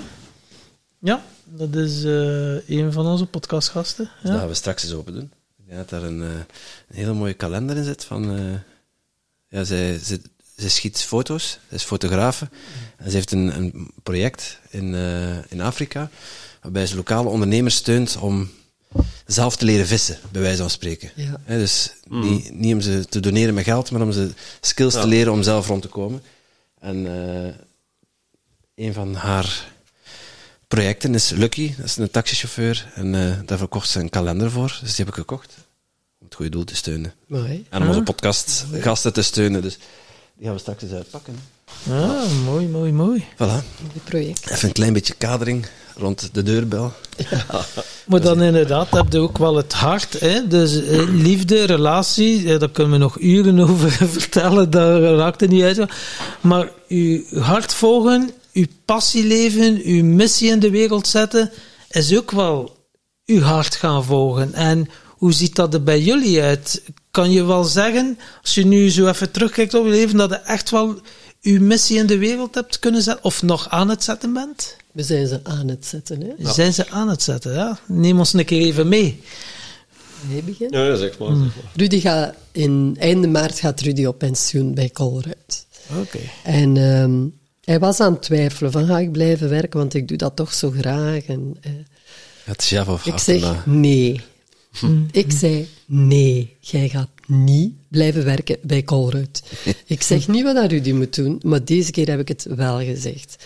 Want wij hebben al 40 jaar een onregelmatig leven. Rudy heeft 40 jaar gewerkt, in het begin in de sociale sector, dan in de Colruyt, en hij heeft eigenlijk altijd onregelmatige uren gehad. En ik heb het daar altijd moeilijk mee gehad. En ik had nu zoiets van, nee, nu gaan wij eens een keer samen, we doen heel veel samen, maar buiten, naast de Colruyt, gaan wij nu een keer iets in de wereld zetten. En daar hebben we eigenlijk al lang een droom, hè. Ja. En dat gaat eigenlijk over. Ehm, wij, wij merken dat heel veel mensen van ons leeftijd ehm, zijn zo'n beetje aan het, zijn eigenlijk een beetje uitgeblust. Heel vaak hebben ze een heel leven een Dat zijn job mensen gedaan. rond, rond de 40 dan? Ja, zo kun je het zeggen. 60 plus. hè. Ja, het nieuwe. Ja. En, eh, maar die mensen hebben zo heel hun leven een, eh, een job gedaan. Toen was dat nog zo, dat je studeerde voor iets en je ging voor de rest van je leven doen waarvoor dat je gestudeerd had. De- ik heb daar nooit aan meegedaan, ik kon dat niet. Ik kon niet in dat, in dat stramien blijven. Maar de meeste mensen van ons leeftijd hebben dat gedaan. Maar als gevolg, die gaan dan nu bijna op pensioen of zijn op pensioen. En die vallen eigenlijk in een zwart gat. Het eerste moment zijn die heel blij van niks moet nog. Hè? Maar en wat nu? Hebben geen doel niet meer. Of hebben alleen maar de zorg om de kleinkinderen en, en voor de rest niks. Hebben wel een hele drukke agenda en hebben eigenlijk geen tijd voor hetgeen dat ze eigenlijk al lang zouden willen doen, maar in de kast hebben gezet. Zo, mensen in pensioen hebben nooit tijd, hè? Mensen op pensioen hebben ja. geen tijd. Vraag me niet waarom. Hè? Nu, wij hebben zoiets van, nee, wij gaan op pensioen op een andere manier. Wij gaan gewoon een ommekeer maken. Wij gaan blijven geld verdienen, want de tijden zijn onzeker. En wat is zekerheid? Hè? Het zijn allemaal valse zekerheden. Mensen die denken dat ze voor de rest van hun leven binnen zijn, kan ineens iets gebeuren en, en dan. Hè? Maar als je bezig blijft met de dingen waar dat je met je hart kunt mee bezig zijn, dan ben je gelukkig en dan heb je een doel om naartoe te gaan, dan heb je richting, dan ben je gemotiveerd en dan sta je ook in je kracht. En, en dan kun je ook iets verwezenlijken. Nu, onze grootste droom is, omdat wij daar toch wel obstakels tegenkomen als 60-plusser, zijn wij technisch niet bedreven, hebben wij geen computerkennis, hebben wij geen of weinig, hè, hebben wij heel veel dingen waarvan dat wij zeggen van, "Oh, dat houdt ons eigenlijk tegen. Wij hebben niemand nodig die ons hierin helpt. En heel vaak zit dat dan bij jongere generaties. En onze droom is om generaties te verbinden in het ehm, in de richting van een doel gaan. Hè? Dus die dromen gaan we terug oprakelen, gaan we uit de kast halen. Want heel veel mensen weten zelfs niet meer dat ze ooit een droom hebben gehad. En we gaan kijken, oké, wat kunnen we daarmee doen? We gaan nog niet kijken naar hoe, want dat is nog niet aan de orde. Maar we gaan mensen samenbrengen. En dan moet daarom geen familie zijn. Dat kan, maar dat moet niet. Ehm, waarin dat we via ehm, de bijzondere kunsten, en dat kan van alles zijn, dat kan, dat kan kunst zijn op zich, hè? kunstwerken maken, maar het kan ook zijn ehm, de kunst van communiceren ontwikkelen, de kunst van bewustzijn, van persoonlijke ontwikkeling, dat soort dingen. Dus we gaan in dat thema van 60 plus Second Life, hè, mensen die 60 jaar zijn of ouder en, een, en eigenlijk een, een tweede leven willen beginnen, verbinden met jongeren. Zonder groen blaadje om nog eens kindjes mee te maken. Ja, Ja, ja. ja. En, en evengoed gaan jongeren daar ook kansen krijgen en, en mogelijkheden beginnen zien waar dat ze ze daarvoor niet konden zien. Ja, de wijsheid van die mensen, ja, dat is al eh, ja, zo ja, Vanuit voor jonge gasten heel wezenlijk. En ja, ouderen die dan eh, ja, wat computerkennis willen, ik denk nu maar zoiets. En dat dan een match is, ja, dat je van elkaar zoveel kunt leren. Ja, dat, En ik het, geloof dat wij wel zijn in, eigenlijk ja. het proefstuk voor ons project. Want wij gaan nu als 60-plusser dat project, allee, het staat er bijna, ehm, gaan we dat in de wereld zetten en wij komen obstakels tegen. En wij hebben ons verbonden met iemand die jonger is dan ons en die wel die kennis heeft. En die zegt, ja, wat dat jullie allemaal vertellen, Oh, dat helpt mij ook wel vooruit. En zo hebben wij een, een uitwisseling. Dat is trouwens Kelly Lemmens. En Kelly Lemmens is een, uh, een kleuteronderwijzeres. En die is vorig jaar gestopt. Zij zegt, ik voel mij niet meer gelukkig. Ik ga iets totaal anders doen. En zij ze is de coachingopleiding gaan volgen bij Inge Rok. Daar hebben we elkaar ontmoet. En ze is begonnen tijdelijk als virtueel assistente. Dus zij is mij nu van alles aan het leren op de computer. Komt zij uit de buurt van Antwerpen toevallig? Nee, ze komt van, ze, Kanten van van Diest. Ah, ja, ik ken een Kelly Lemmens namelijk, maar dat is een andere. Ah, ja. ja. Maar er zijn veel lemmens. Ja, waarschijnlijk. Ja. De En zo zijn wij nu elke week. zo zijn wij nu elke week de maandag samen. Ofwel live, ofwel online. En, en wij werken aan, aan haar project, we werken aan ons project. En we hebben ook al een droom om samen een project te doen. Maar daar ga ik nog niks over zeggen. Mooi. leuk. En zeg je daarmee akkoord, Rudy? Ja, ja, ik ga het ook... eh allee, Als ik het zo samenvat, dan je te ben ik nog eh, mee mee bezig. En eh, vanaf april fulltime ook... ook eh, ja.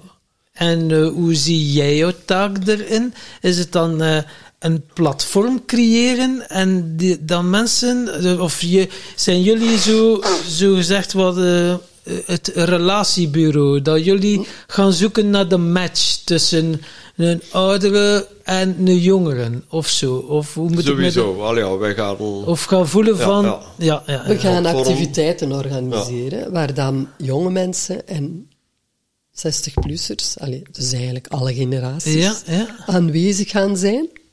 en waarin dat dan matchen gaan gecreëerd worden Ja. of gaan ontstaan. Ja. We gaan niet koppelen of zo. Nee, nee, maar ja, koppelen is op een manier, ja, of matchen, het hoeft, eh, ja, ja, er is zo'n connotatie, ook iemand koppelen. Nee, nee, maar matchen van, ja, oké, ik heb computerkennis nodig, Ja. ah, en ik kan u daar in de plaats brengen. En ja, als het dan ook nog klikt, is leuk meegenomen natuurlijk. eh, Het is, eh, Ja. Dat is wel, eh, ja, heel mooi. Ja, want Je hoeft er geen 60-plusser voor te zijn, hè, voor Nee. computerkennis nodig te hebben, Tom. Ik dus een week, het Timothy, hè. Ja, je Timothy. ziet, uiteindelijk, iedereen heeft dromen. Hè, en wij willen eigenlijk een stukje de, de dromen van, van al iets oudere mensen eh, eigenlijk gaan samenbrengen aan mensen die juist beginnen te dromen. Hè, want als je zo gesprek hebt met, met, met jonge gasten, die hebben inderdaad dromen. Maar veel zeggen ook van, ja, eigenlijk, dat is niet realistisch. En die bergen hun dromen dikwijls heel snel op. Ja, dat, dat gaat al heel jong eigenlijk. Dat begint heel vroeg. Ja, en, en dat is nog steeds, daar zit er nog steeds wel wat in. Eh, Het, het scheelt van school per school, maar... toch En wij kunnen vanuit ons levenservaring ehm, bijbrengen aan de jonge mensen dat dat zo belangrijk is om uw dromen te volgen, om, om in uw dromen te geloven. Als je er niet in gelooft, hoe kun je dan uw je leven richting geven? Ja. Hoe kun je dan uw doel stellen van ik wil daar naartoe? Je hebt wel een wegwijzer nodig, hè? En zo voor mensen, hè, want het is nu, eh, ja, het is tegenwoordig, hè, God, ja, doelen stellen hè, en een missie hebben en noem maar op. Eh, ja, mensen zeggen, maar ik weet het niet. Wat, heb je tips voor mensen om dat toch helder te krijgen, wat dan ze, welke richting dan ze uit moeten? Meestal vraag ik dan aan de mensen, wat wil je niet?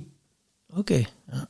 Als ze dat al weten, dan is er al heel veel opgekuist en dan hebben ze heel vaak een beter zicht. Oké, ja. En een veld vol mogelijkheden ook.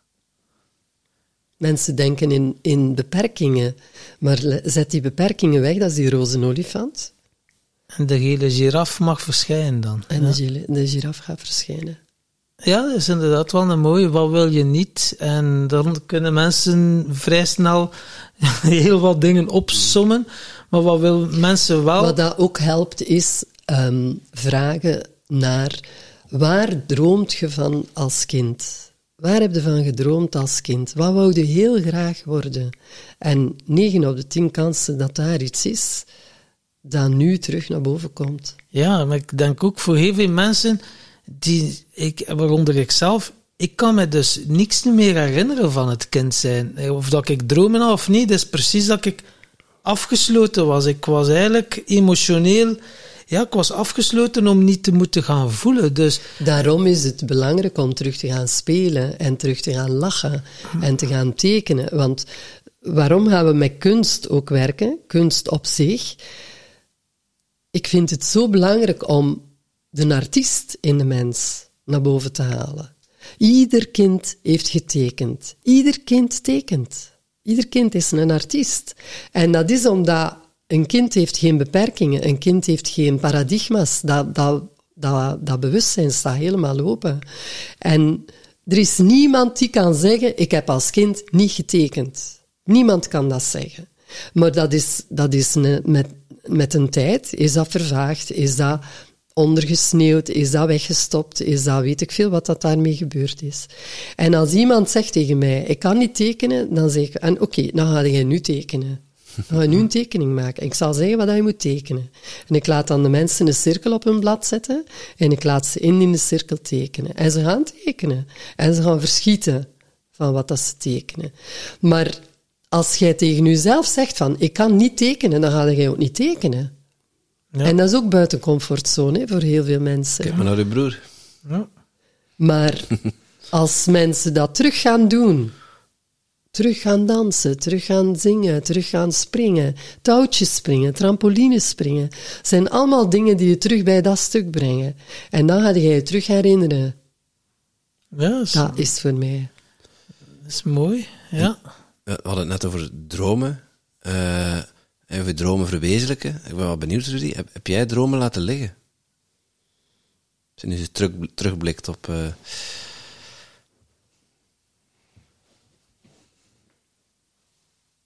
Misschien moet je eerst eens op de trampoline gaan springen. Ja, ja, ja. Ehm, wat ik zeker heb laten liggen, ik heb eh, eigenlijk heel mijn leven veel meer willen doen met, met eh, muziek. Ik heb vroeger, toen dat ik jong was, eh, aan mijn ouders gevraagd van, ah, mag ik eh, piano leren? En ze hebben altijd gezegd, nee, nee, jij mag je dat niet doen. we hebben ze twee linkerhanden. En eh, Ja. dat is eigenlijk eh, wel een van de dingen die ik nog graag zou willen doen ook. Oké. Dat is terug naar de... nou, allee, of eindelijk een keer naar de muziekschool gaan. En, en leren noten lezen en... en Oh, wauw. En de Ja. piano staat er, dus je ah, kunt spelen. piano Ah, leren zal voor mij jammer genoeg Niet uitspreken. Hè. heel moeilijk worden. Hè? Heel moeilijk worden. En wat is daar moeilijk aan? Waarom zou dat moeilijk zijn? Omdat u twee handen moeten samenwerken. Kunt je ook met één hand piano spelen? Ik heb Arne, Arne is 22 maanden ook al piano horen spelen. Dat is niet om aan te horen, hè, maar hij kan er wel op spelen. En hij am zeer snijden, hè. Je kunt zelfs dus- met je elleboog Het is piano maar, spelen. het is maar ja, wilde, wilde spelen zoals Mozart, of is het goed om, om piano te spelen gelijk Arne? Want die amuseert zich wel met een piano. Nou. Allee, ja, dat is misschien inderdaad iets wat ik moet... eh allee, wat, wat ik zeker... Ga wel een koptelefoon Ja, opzetten als dat mogelijk is. hè.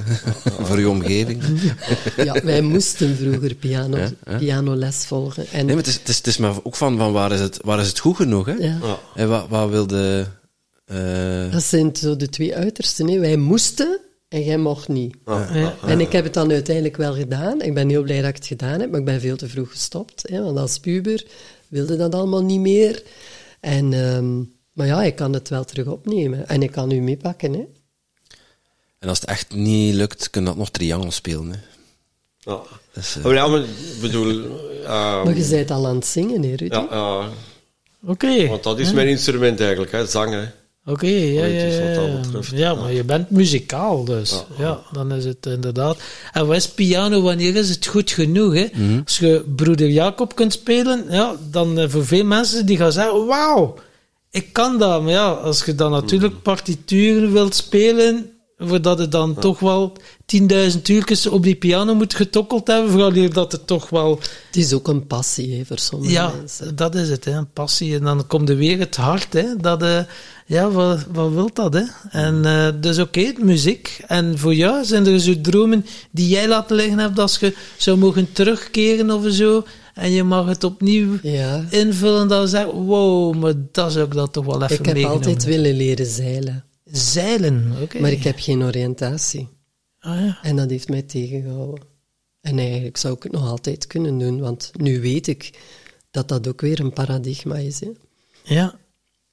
Ja, ja, ja. Maar dat de- oriëntatievermogen is wel een probleem hoor voor mij. Want eh, ik kan zo, als wij gaan fietsen, kan ik eh, twee keer genieten van dezelfde fietstocht. Want heenrijden is voor mij een andere fietstocht als terugrijden. Mhm. Zelfs al is dat dezelfde weg, dat is voor mij een, ander, een andere Ja. fietstocht. Maar laat mij bijvoorbeeld in een museum alleen rondlopen. Ik ga mijn uitgang niet vinden. Ik ken er zo nog een eens. hè.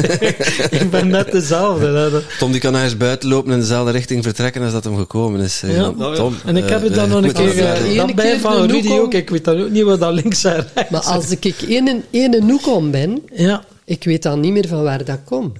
En dat is ook zo in het verkeer. De GPS is voor mij een ongelooflijke uitvinding. Hè? ja, maar... I know. Ik ken het is, gevoel. Tot, totdat je in België een bordje wegomlegging tegenkomt. hè? Ja. Dat moet je gewoon maar dat moet je vertrouwen. Ja, maar in België vertrouwen op de bordjes wegomlegging vind ik wel Nee, moeilijke. Vertrouwen op jezelf. Op je gevoel, ja, ja, ja. En dat oriëntatievermogen is ook gebrek aan vertrouwen. Hè? Want ik ben ooit als kind verloren gelopen in een groot zwembad. Wij gingen altijd met heel de familie, er waren zo meer dan twintig kinderen. Gingen wij overal samen naartoe. We gingen samen op vakantie, we gingen samen naar de zee, we gingen samen uitstappen. En dat was altijd wel leuk. Maar het nadeel was, dat waren zoveel kinderen, die moeders konden dat niet allemaal bijhouden. En we gingen dus naar Huizingen gaan zwemmen. En dat was toen nog zo, nu zouden, nu zouden we dat niet doen, maar iedereen moest in een kleedkotje zijn badpak gaan aandoen. En ik was een van de laatste die binnen kon, want ja, al die, al die kotjes waren bezet. Hè. Maar ik was dan ook later om naar buiten te komen. En die frigoboxen, ik herinnerde mij dat al die frigoboxen zo op een rijtje stonden en die moeders stonden daar dan te wachten op de kinderen. En ik kwam buiten uit mijn kleedkotje en die frigoboxen waren weg, die moeders waren weg en ik zag niemand. Het was alleen maar een massa volk. Ik was, ik denk, zes, zeven jaar oud. En ik ben gepanikeerd en ik ben naar, naar buiten gegaan. En ik heb daar aan de ingang zitten huilen. Ik weet niet hoe lang. Naar mijn gevoel was dat twee, drie uur. Er stond een heel lange rij wachtende mensen. Niemand die mij aansprak van, wat is het? Hè? Totdat mijn vader daar ineens was. En dan was er precies niks gebeurd. Maar ik heb daar een trauma van overgehouden. En ik heb mij daar al heel vaak met kinesiologie laten op behandelen door een collega van mij. En ik blijf daar elke keer weer terug blokkeren. Ja, ja, ja. Ja, maar ja, het oriënteren, het is wel een feit. Maar ik merk wel, als ik met twee loop, dan denk ik, oh, de andere weet het wel. geeft het en dan ben ik er zo niet mee bezig. Maar ik heb nu wel al gemerkt, als ik nu zo alleen ga wandelen en ik ben gefocust, dan uiteindelijk blijven er wel dingen hangen. Dan denk ik, ah, hier, en, en begin ik wel dingen te herkennen. Maar het is gewoon, Na drie dagen vindt hij zijn huis wel weer terug. ja. als mijn aandacht erbij is, gaat er wel een iets andere wereld open dan dat ik er gewoon Ja. lopen. Zo. Ja, dat is echt wel bijzonder. Ik vind het wel een, een uitdaging om daarmee aan het werk te gaan, hoor. Ik heb dat eigenlijk altijd zo aanvaard, dat dat zo was. Maar nu heb ik zoiets van, ja, wij wonen nu acht jaar in Lommel. Lommel is heel groot. En Lommel is heel mooi. En ik ga nu al rapper een keer zeggen van, oké, ik ga alleen een wandeling doen. En ik ga in het bos en ik zal wel zien waar dat ik uitkom. Ja. En dat is mijn ei in mijn broek, hè. Dat ik vertrek, dat is echt uit mijn comfortzone stappen. Dat is echt uit mijn Ja, comfortzone. dan komt er soms op plekken waar dan een andere en niet dan komt. kom je op plekken waar je anders nooit zou komen. Ja. Dat is ook leuk, hè? En dat zijn overwinningen ook, hè. Ja, ja, dat Ja. is een feit. En je had het net over zeilen. Eh, ja, je kunt ook met andere mensen samen zeilen. Hè? Met mensen die wel oriëntatievermogen hebben. Dat heb ik al gedaan. En daar geniet ik ongelooflijk van. Maar ja, het is zo, dat is ook weer zo'n Of wil je nieuwe solo fictie. zeilen? Ik moet dat kunnen, Hè, wil je dan echt solo zeilen? ja. Maar daar heb je wel wat kracht voor nodig, hè.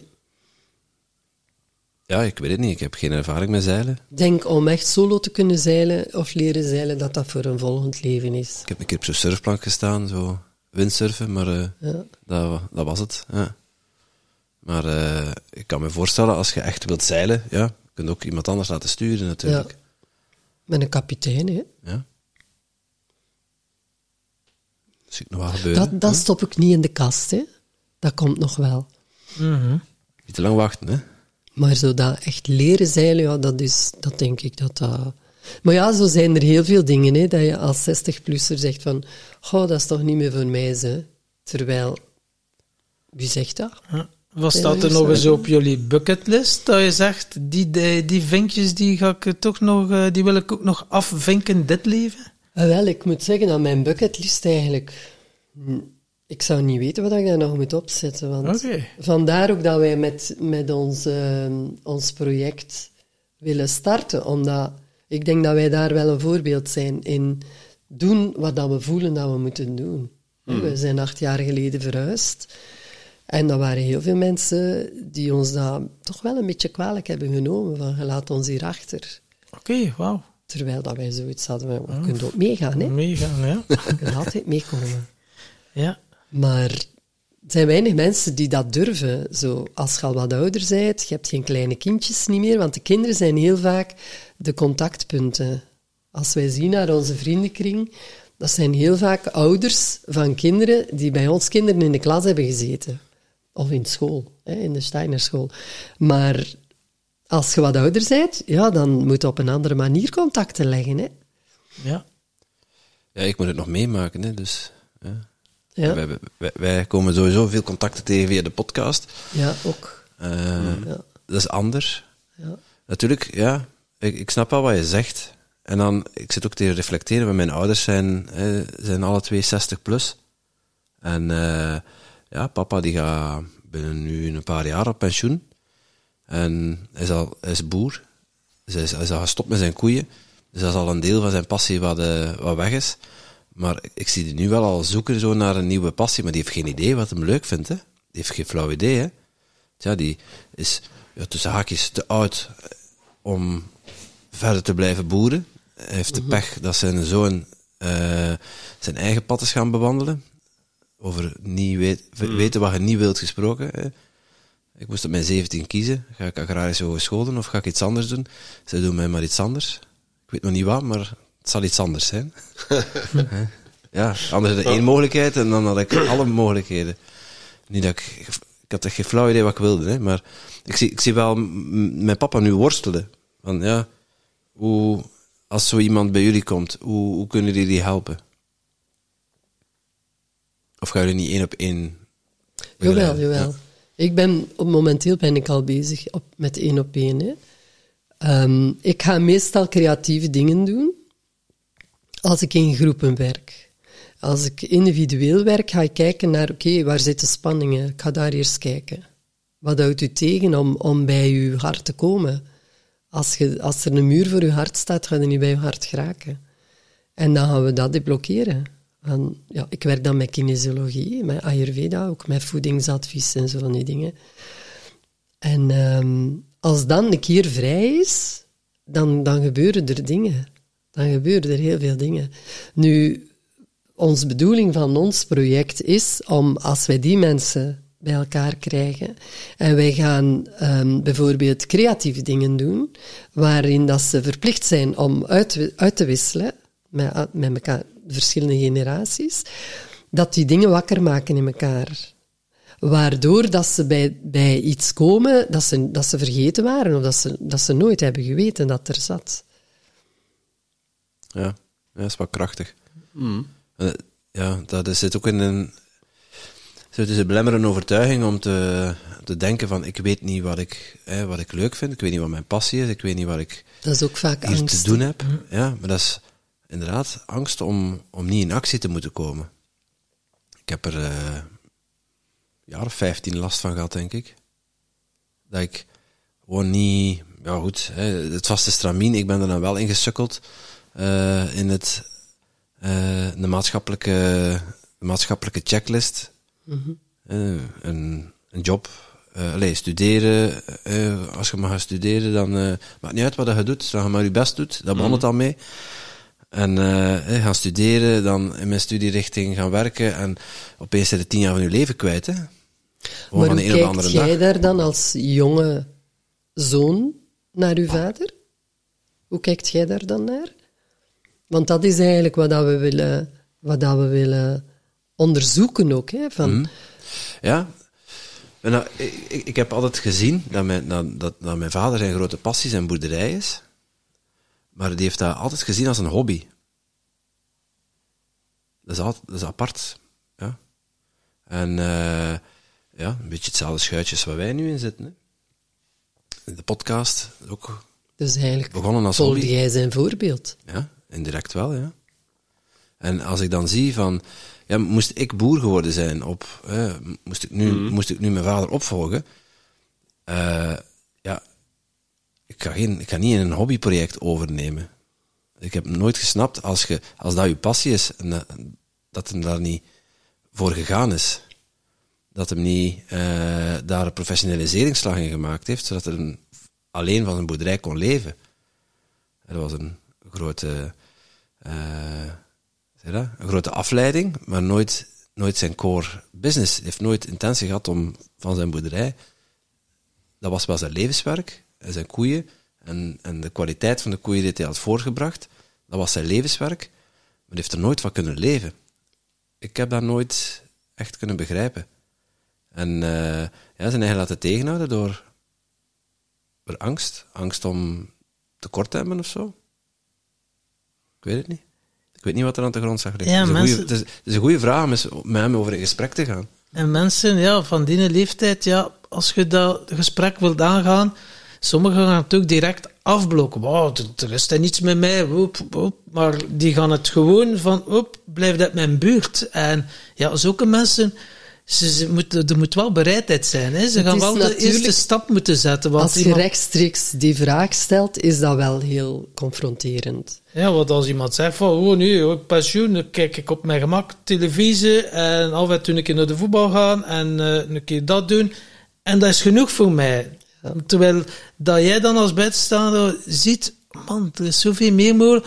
Maar als dat een doel niet is, of die hebben er geen behoefte aan of geen zin in, ja, dat is dan hun keuze. Ja, want wij hebben heel, heel vaak, we hebben daar heel vaak over gepraat ook, van hoe, hoe gaan we onze doelgroep aantrekken? want als je die dingen wilt doen, moeten wel mensen in uw winkel krijgen, bij wijze van spreken. En, en wij kwamen er ook achter dat mensen van ons leeftijd niet op zoek zijn naar iets. Maar wij kwamen ook met, in confrontatie met ons kleinkinderen, waarin dat we zagen van, goh, jij hebt eigenlijk zoveel te bieden aan elkaar. En welke grootouder ziet zijn kleinkind nu niet graag? Dat is eigenlijk, je bent zo kwetsbaar in je kleinkinderen. En, en dan zagen wij ook dat als die verbinding kan gelegd worden tussen die generaties, dat kunnen ook uw kinderen zijn, hè, dan ontstaat er iets waardoor dat mensen die, ehm, die behoefte niet meer hebben om, om naar een doel toe te leven, wel terugkomt. En als ze dat samen kunnen gaan aanwakkeren en gaan, gaan vormgeven, enzovoort, enzovoort, en dat laten groeien en rijpen, ja, dan, dan ontstaat er iets prachtigs, hè? Ja. Dus je kunt eigenlijk niet rechtstreeks met dat probleem bij de mensen komen, want je gaat, niet, je gaat, geen resultaat halen. Maar de, de verbinding tussen die generaties, dat maakt dat er, dat er zo'n mooi vlechtwerk ontstaat en zoveel mogelijkheden vrijkomen en aan het licht komen. Ja, ik denk, moest dat meer gebeuren, dan, dan, zou, er, dan, zou, er, dan zou de wereld er anders uitzien. Ja, maar dat is mooi. Die, die generaties met elkaar gaan verbinden. Dat is het, oh, man, dat kan zo, is het zoveel waarde. Dat is- Ja, mooi. eh, ik, eh, wat, voor- wat, voor, wat voor leeftijdsgat zoeken jullie naar? Of is dat, eh, want je zegt alle generaties, maar Ja, we kunnen niet... Ik denk bijvoorbeeld, like zo, like dat ons kleinkindjes nu zijn, acht jaar en jonger, dat is te jong. Hè? Die, kunnen, die, kunnen, die hebben nog dat bewustzijn niet. Maar vanaf tieners kun, kunt je van alles, kun je heel veel doen. Ehm, maar je kunt, je kunt ook de kleine kinderen verbinden met, de- met, eh, met ouderen. Allee, ik spreek niet graag over ouderen, want dan is dat precies of jong belegen dan. een beetje afgeschreven. Ja, Zo. jong belegen. Ja, jong jeugd, belegen. maar ehm, het hangt ervan af hè, wat dat je doet, hè, in welke vorm dat je werkt. Hè. Als, je, als je zegt, wij gaan praten, dat is iets totaal anders dan dat je zegt, ja, we gaan een groot blad papier op de tafel leggen en we gaan tekenen en we gaan schilderen en we gaan eh, bijvoorbeeld, ehm, we gaan het huis van, van Nona tekenen. Of, of ik zeg tegen, tegen de jongeren, jij, jij mocht mijn Nona huis is oma, hè? dat is geen figuurtje van Boomba. Hè? Nee, Nee, nee. Nee, Nona is, is oma eigenlijk. Hè? Je moogt het huis van Nona tekenen, maar als dat een jongere is die mij, die mij niet kent en die mijn huis niet kent, dan moet hij beginnen vragen stellen. En hoe ziet dat eruit? En, en wat voor kleur heeft, heeft de gevel? Enzovoort, enzovoort. Waardoor dat er een, een, een communicatie ontstaat en waardoor dat je elkaar leert kennen. Snap je? Zo, als je zoiets, als je op zo'n manier begint te werken, waarin dat je een uitwisseling hebt, dan ontstaat er iets en dan zijn ze vertrokken. Dat is één manier. Hè. Hij is echt, met jeugd koppelen aan rijpere jeugd. Ja, Als ik het zo mag maar samenvatten. ik, ik voel mij ook bij de rijpere jeugd. Ja, dat bedoel ik. Die bedoel ik. Hè. Ik wil het geen ouder noemen, hè, want dan ga ik mensen beledigen. Ja. Maar eh, ehm, dus je, zoekt, je zoekt echt een bron van, van, eh, hè, van jeugd, van jongeren, van tieners ook om eraan te koppelen. Het We kunnen alleen- ook zeggen, we gaan, we gaan werken met grootouders en kleinkinderen. Hè? Ja, Dat is een- ja, een heel mooi cadeau, hè, Blijft, ja, ook- dat is ook... Maar dat gaat niet altijd, want daar zitten soms emoties tussen en, en Ja, ja, ja. dat is niet altijd evident. Maar het kan, het kan, het is een mogelijkheid. Ja, het kan ook wel een oplossing zijn voor wat dan nu toch wel eh, in onze maatschappij toch wel heel duidelijk zichtbaar is. De eenzaamheid, hè. Ik dacht dat ging zeggen de vergrijzing. Maar, Maar zo bijvoorbeeld wat dat jij aanhaalt van uw vader, dat zijn dingen waar dat je mooie dingen kunt rond doen. Je kunt daar ongelooflijk rond werken. En je gaat er alle, allemaal baat bij hebben. Uw moeder zal er ook baat bij hebben. Uw partner zal er ook ja, baat ja, bij mijn hebben. moeder had er vrij baat bij hebben en mijn pa af en toe. eh. ja, dat is waar, ja. ja. Ik denk dat heel vaak ehm, communicatie ergens mankeert. En het is niet altijd met woorden dat je moet communiceren. Ja, nee, dat is waar.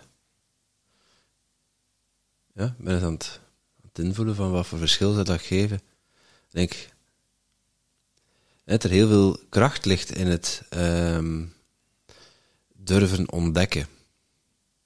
Zonder te weten of, of iets bij je past, ja of nee. En dat maakt niet uit hoe oud dat je bent.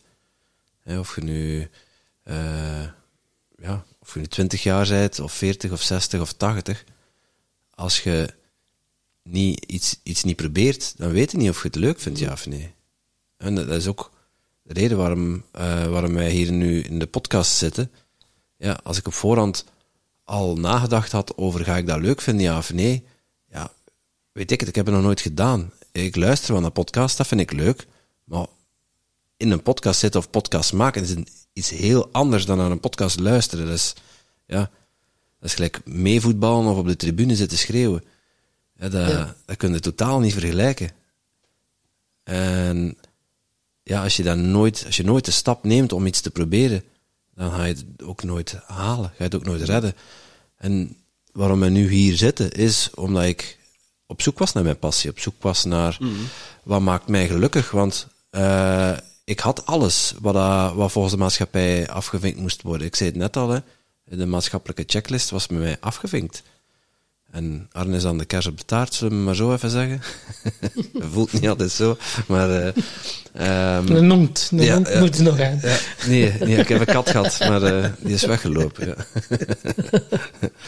Ehm, maar ja, als je diep van binnen voelt van, voor mij ontbreekt er iets of er klopt iets niet, ik ben op zoek gegaan naar wat dat dan was.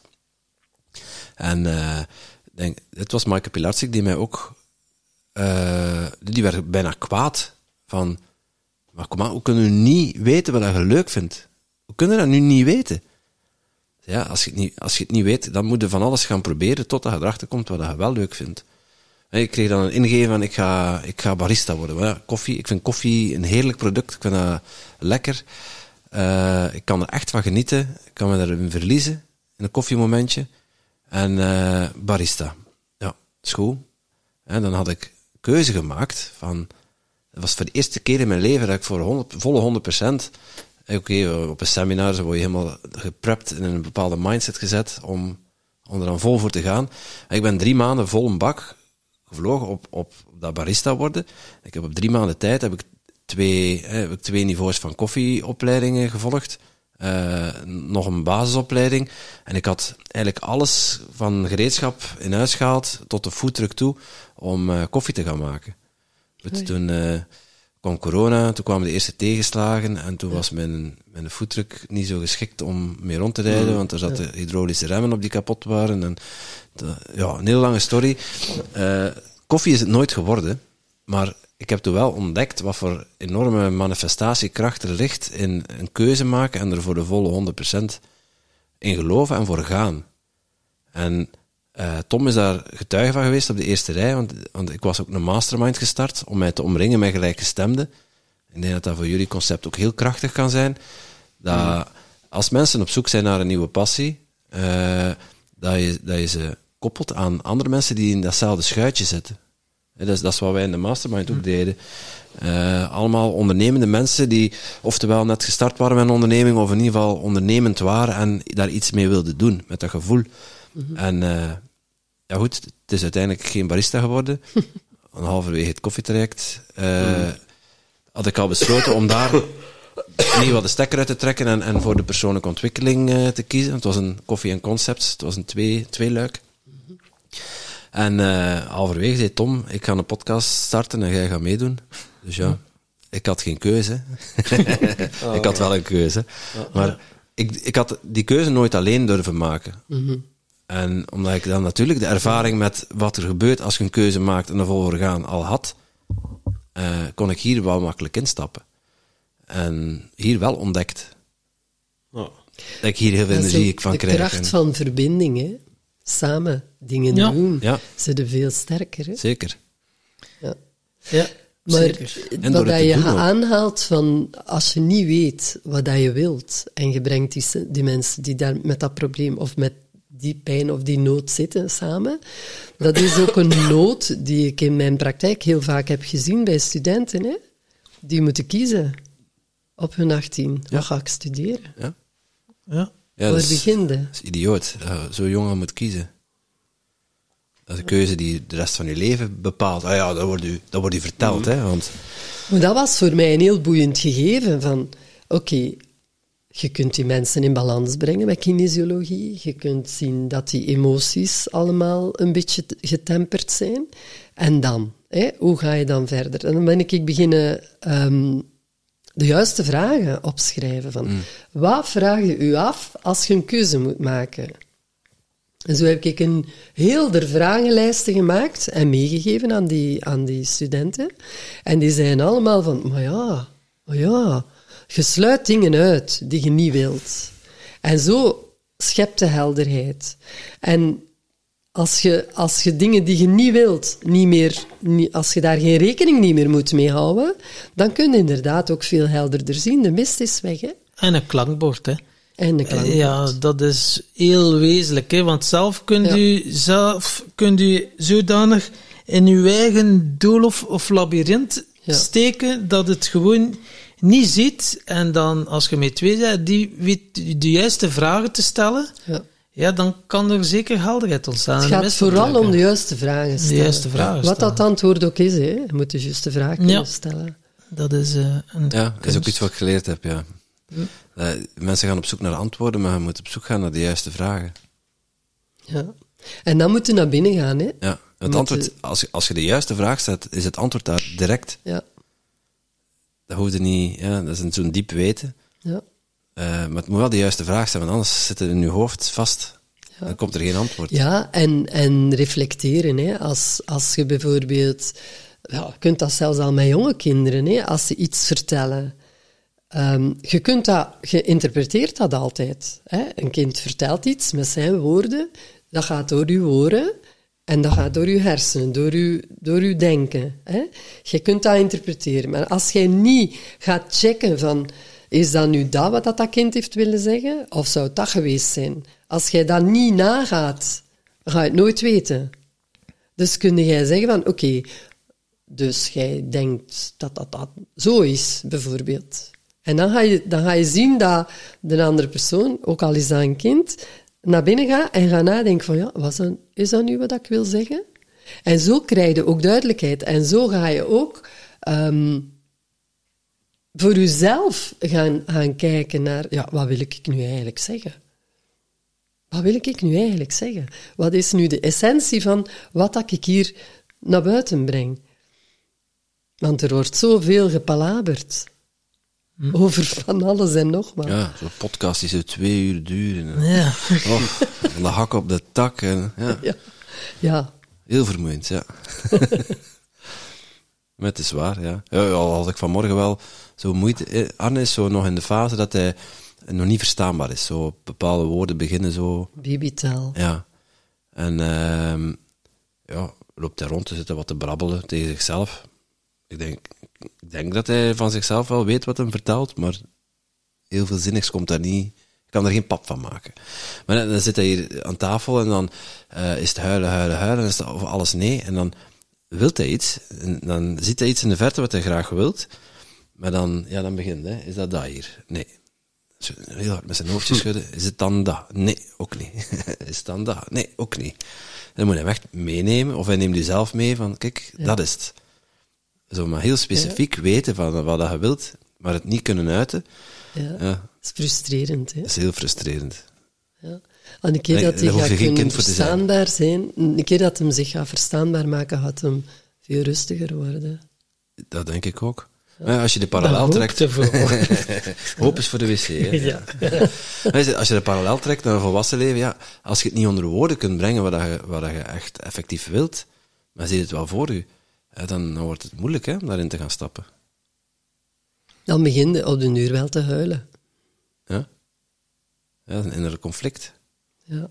Ja, en hoe meer dat het dan nu zelf die uw innerlijke dialoog en uw criticus, oh, ik weet het niet, zie het, zie, oh ja, kijk, en anderen lukken het wel, en dan gaat het beginnen vergelijken, en dan, ja, dan kun je in, een, in, een, in iets terechtkomen, en ja, dat is iedereen al overkomen. En het is ook een keer oké om het even niet te weten, maar dat betekent ook wel, oh, stop, nu moet ik hier even vertragen. Oh, stop, wacht wat, even, Tom. Wat gebeurt er hier allemaal?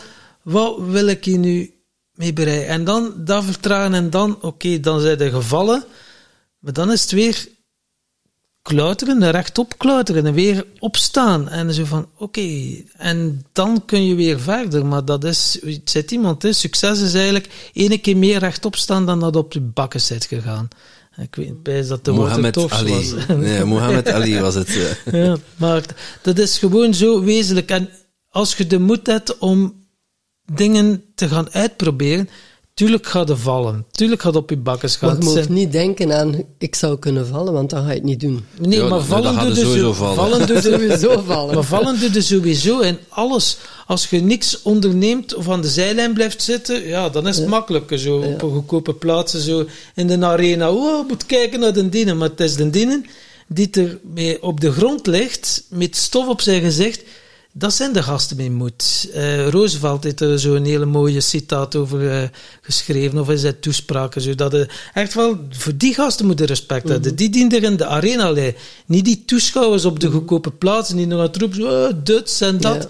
Nee, nee, maar de, die, de echte gasten, die zitten in de arena. En dat is wat ons ook te doen is. Van oké, ga maar op je bakkes gaan, maar... eh, We zijn, gij- we zijn gij nog net terug recht geklauterd, Tom. Eh, We zijn nog maar net terug recht geklauterd. Ja, ik weet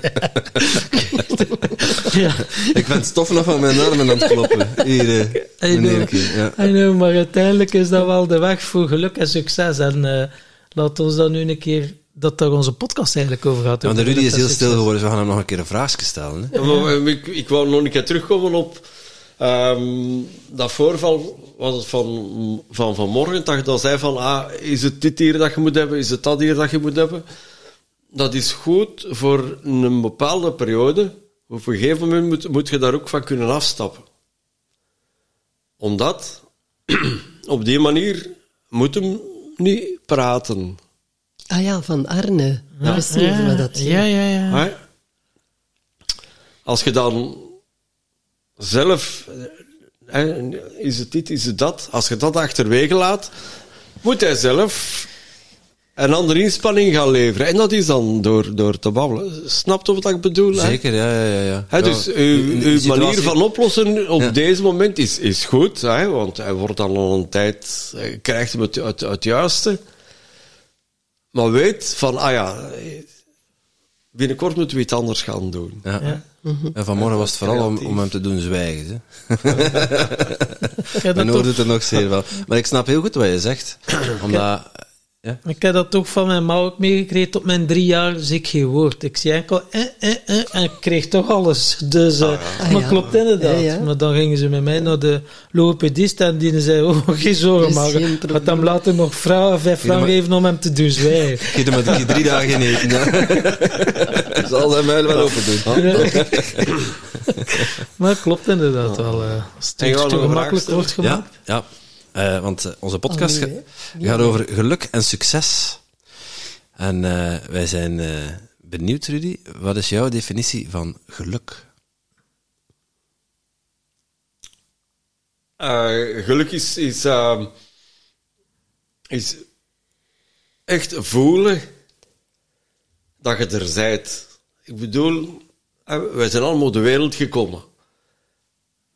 En het feit op zich dat we op de wereld zijn gekomen, is eigenlijk al. al iedereen zou doodgelukkig zijn als hem de lotto wint. Maar eigenlijk, het feit dat je geboren wordt, zij al winnaar van een lotto.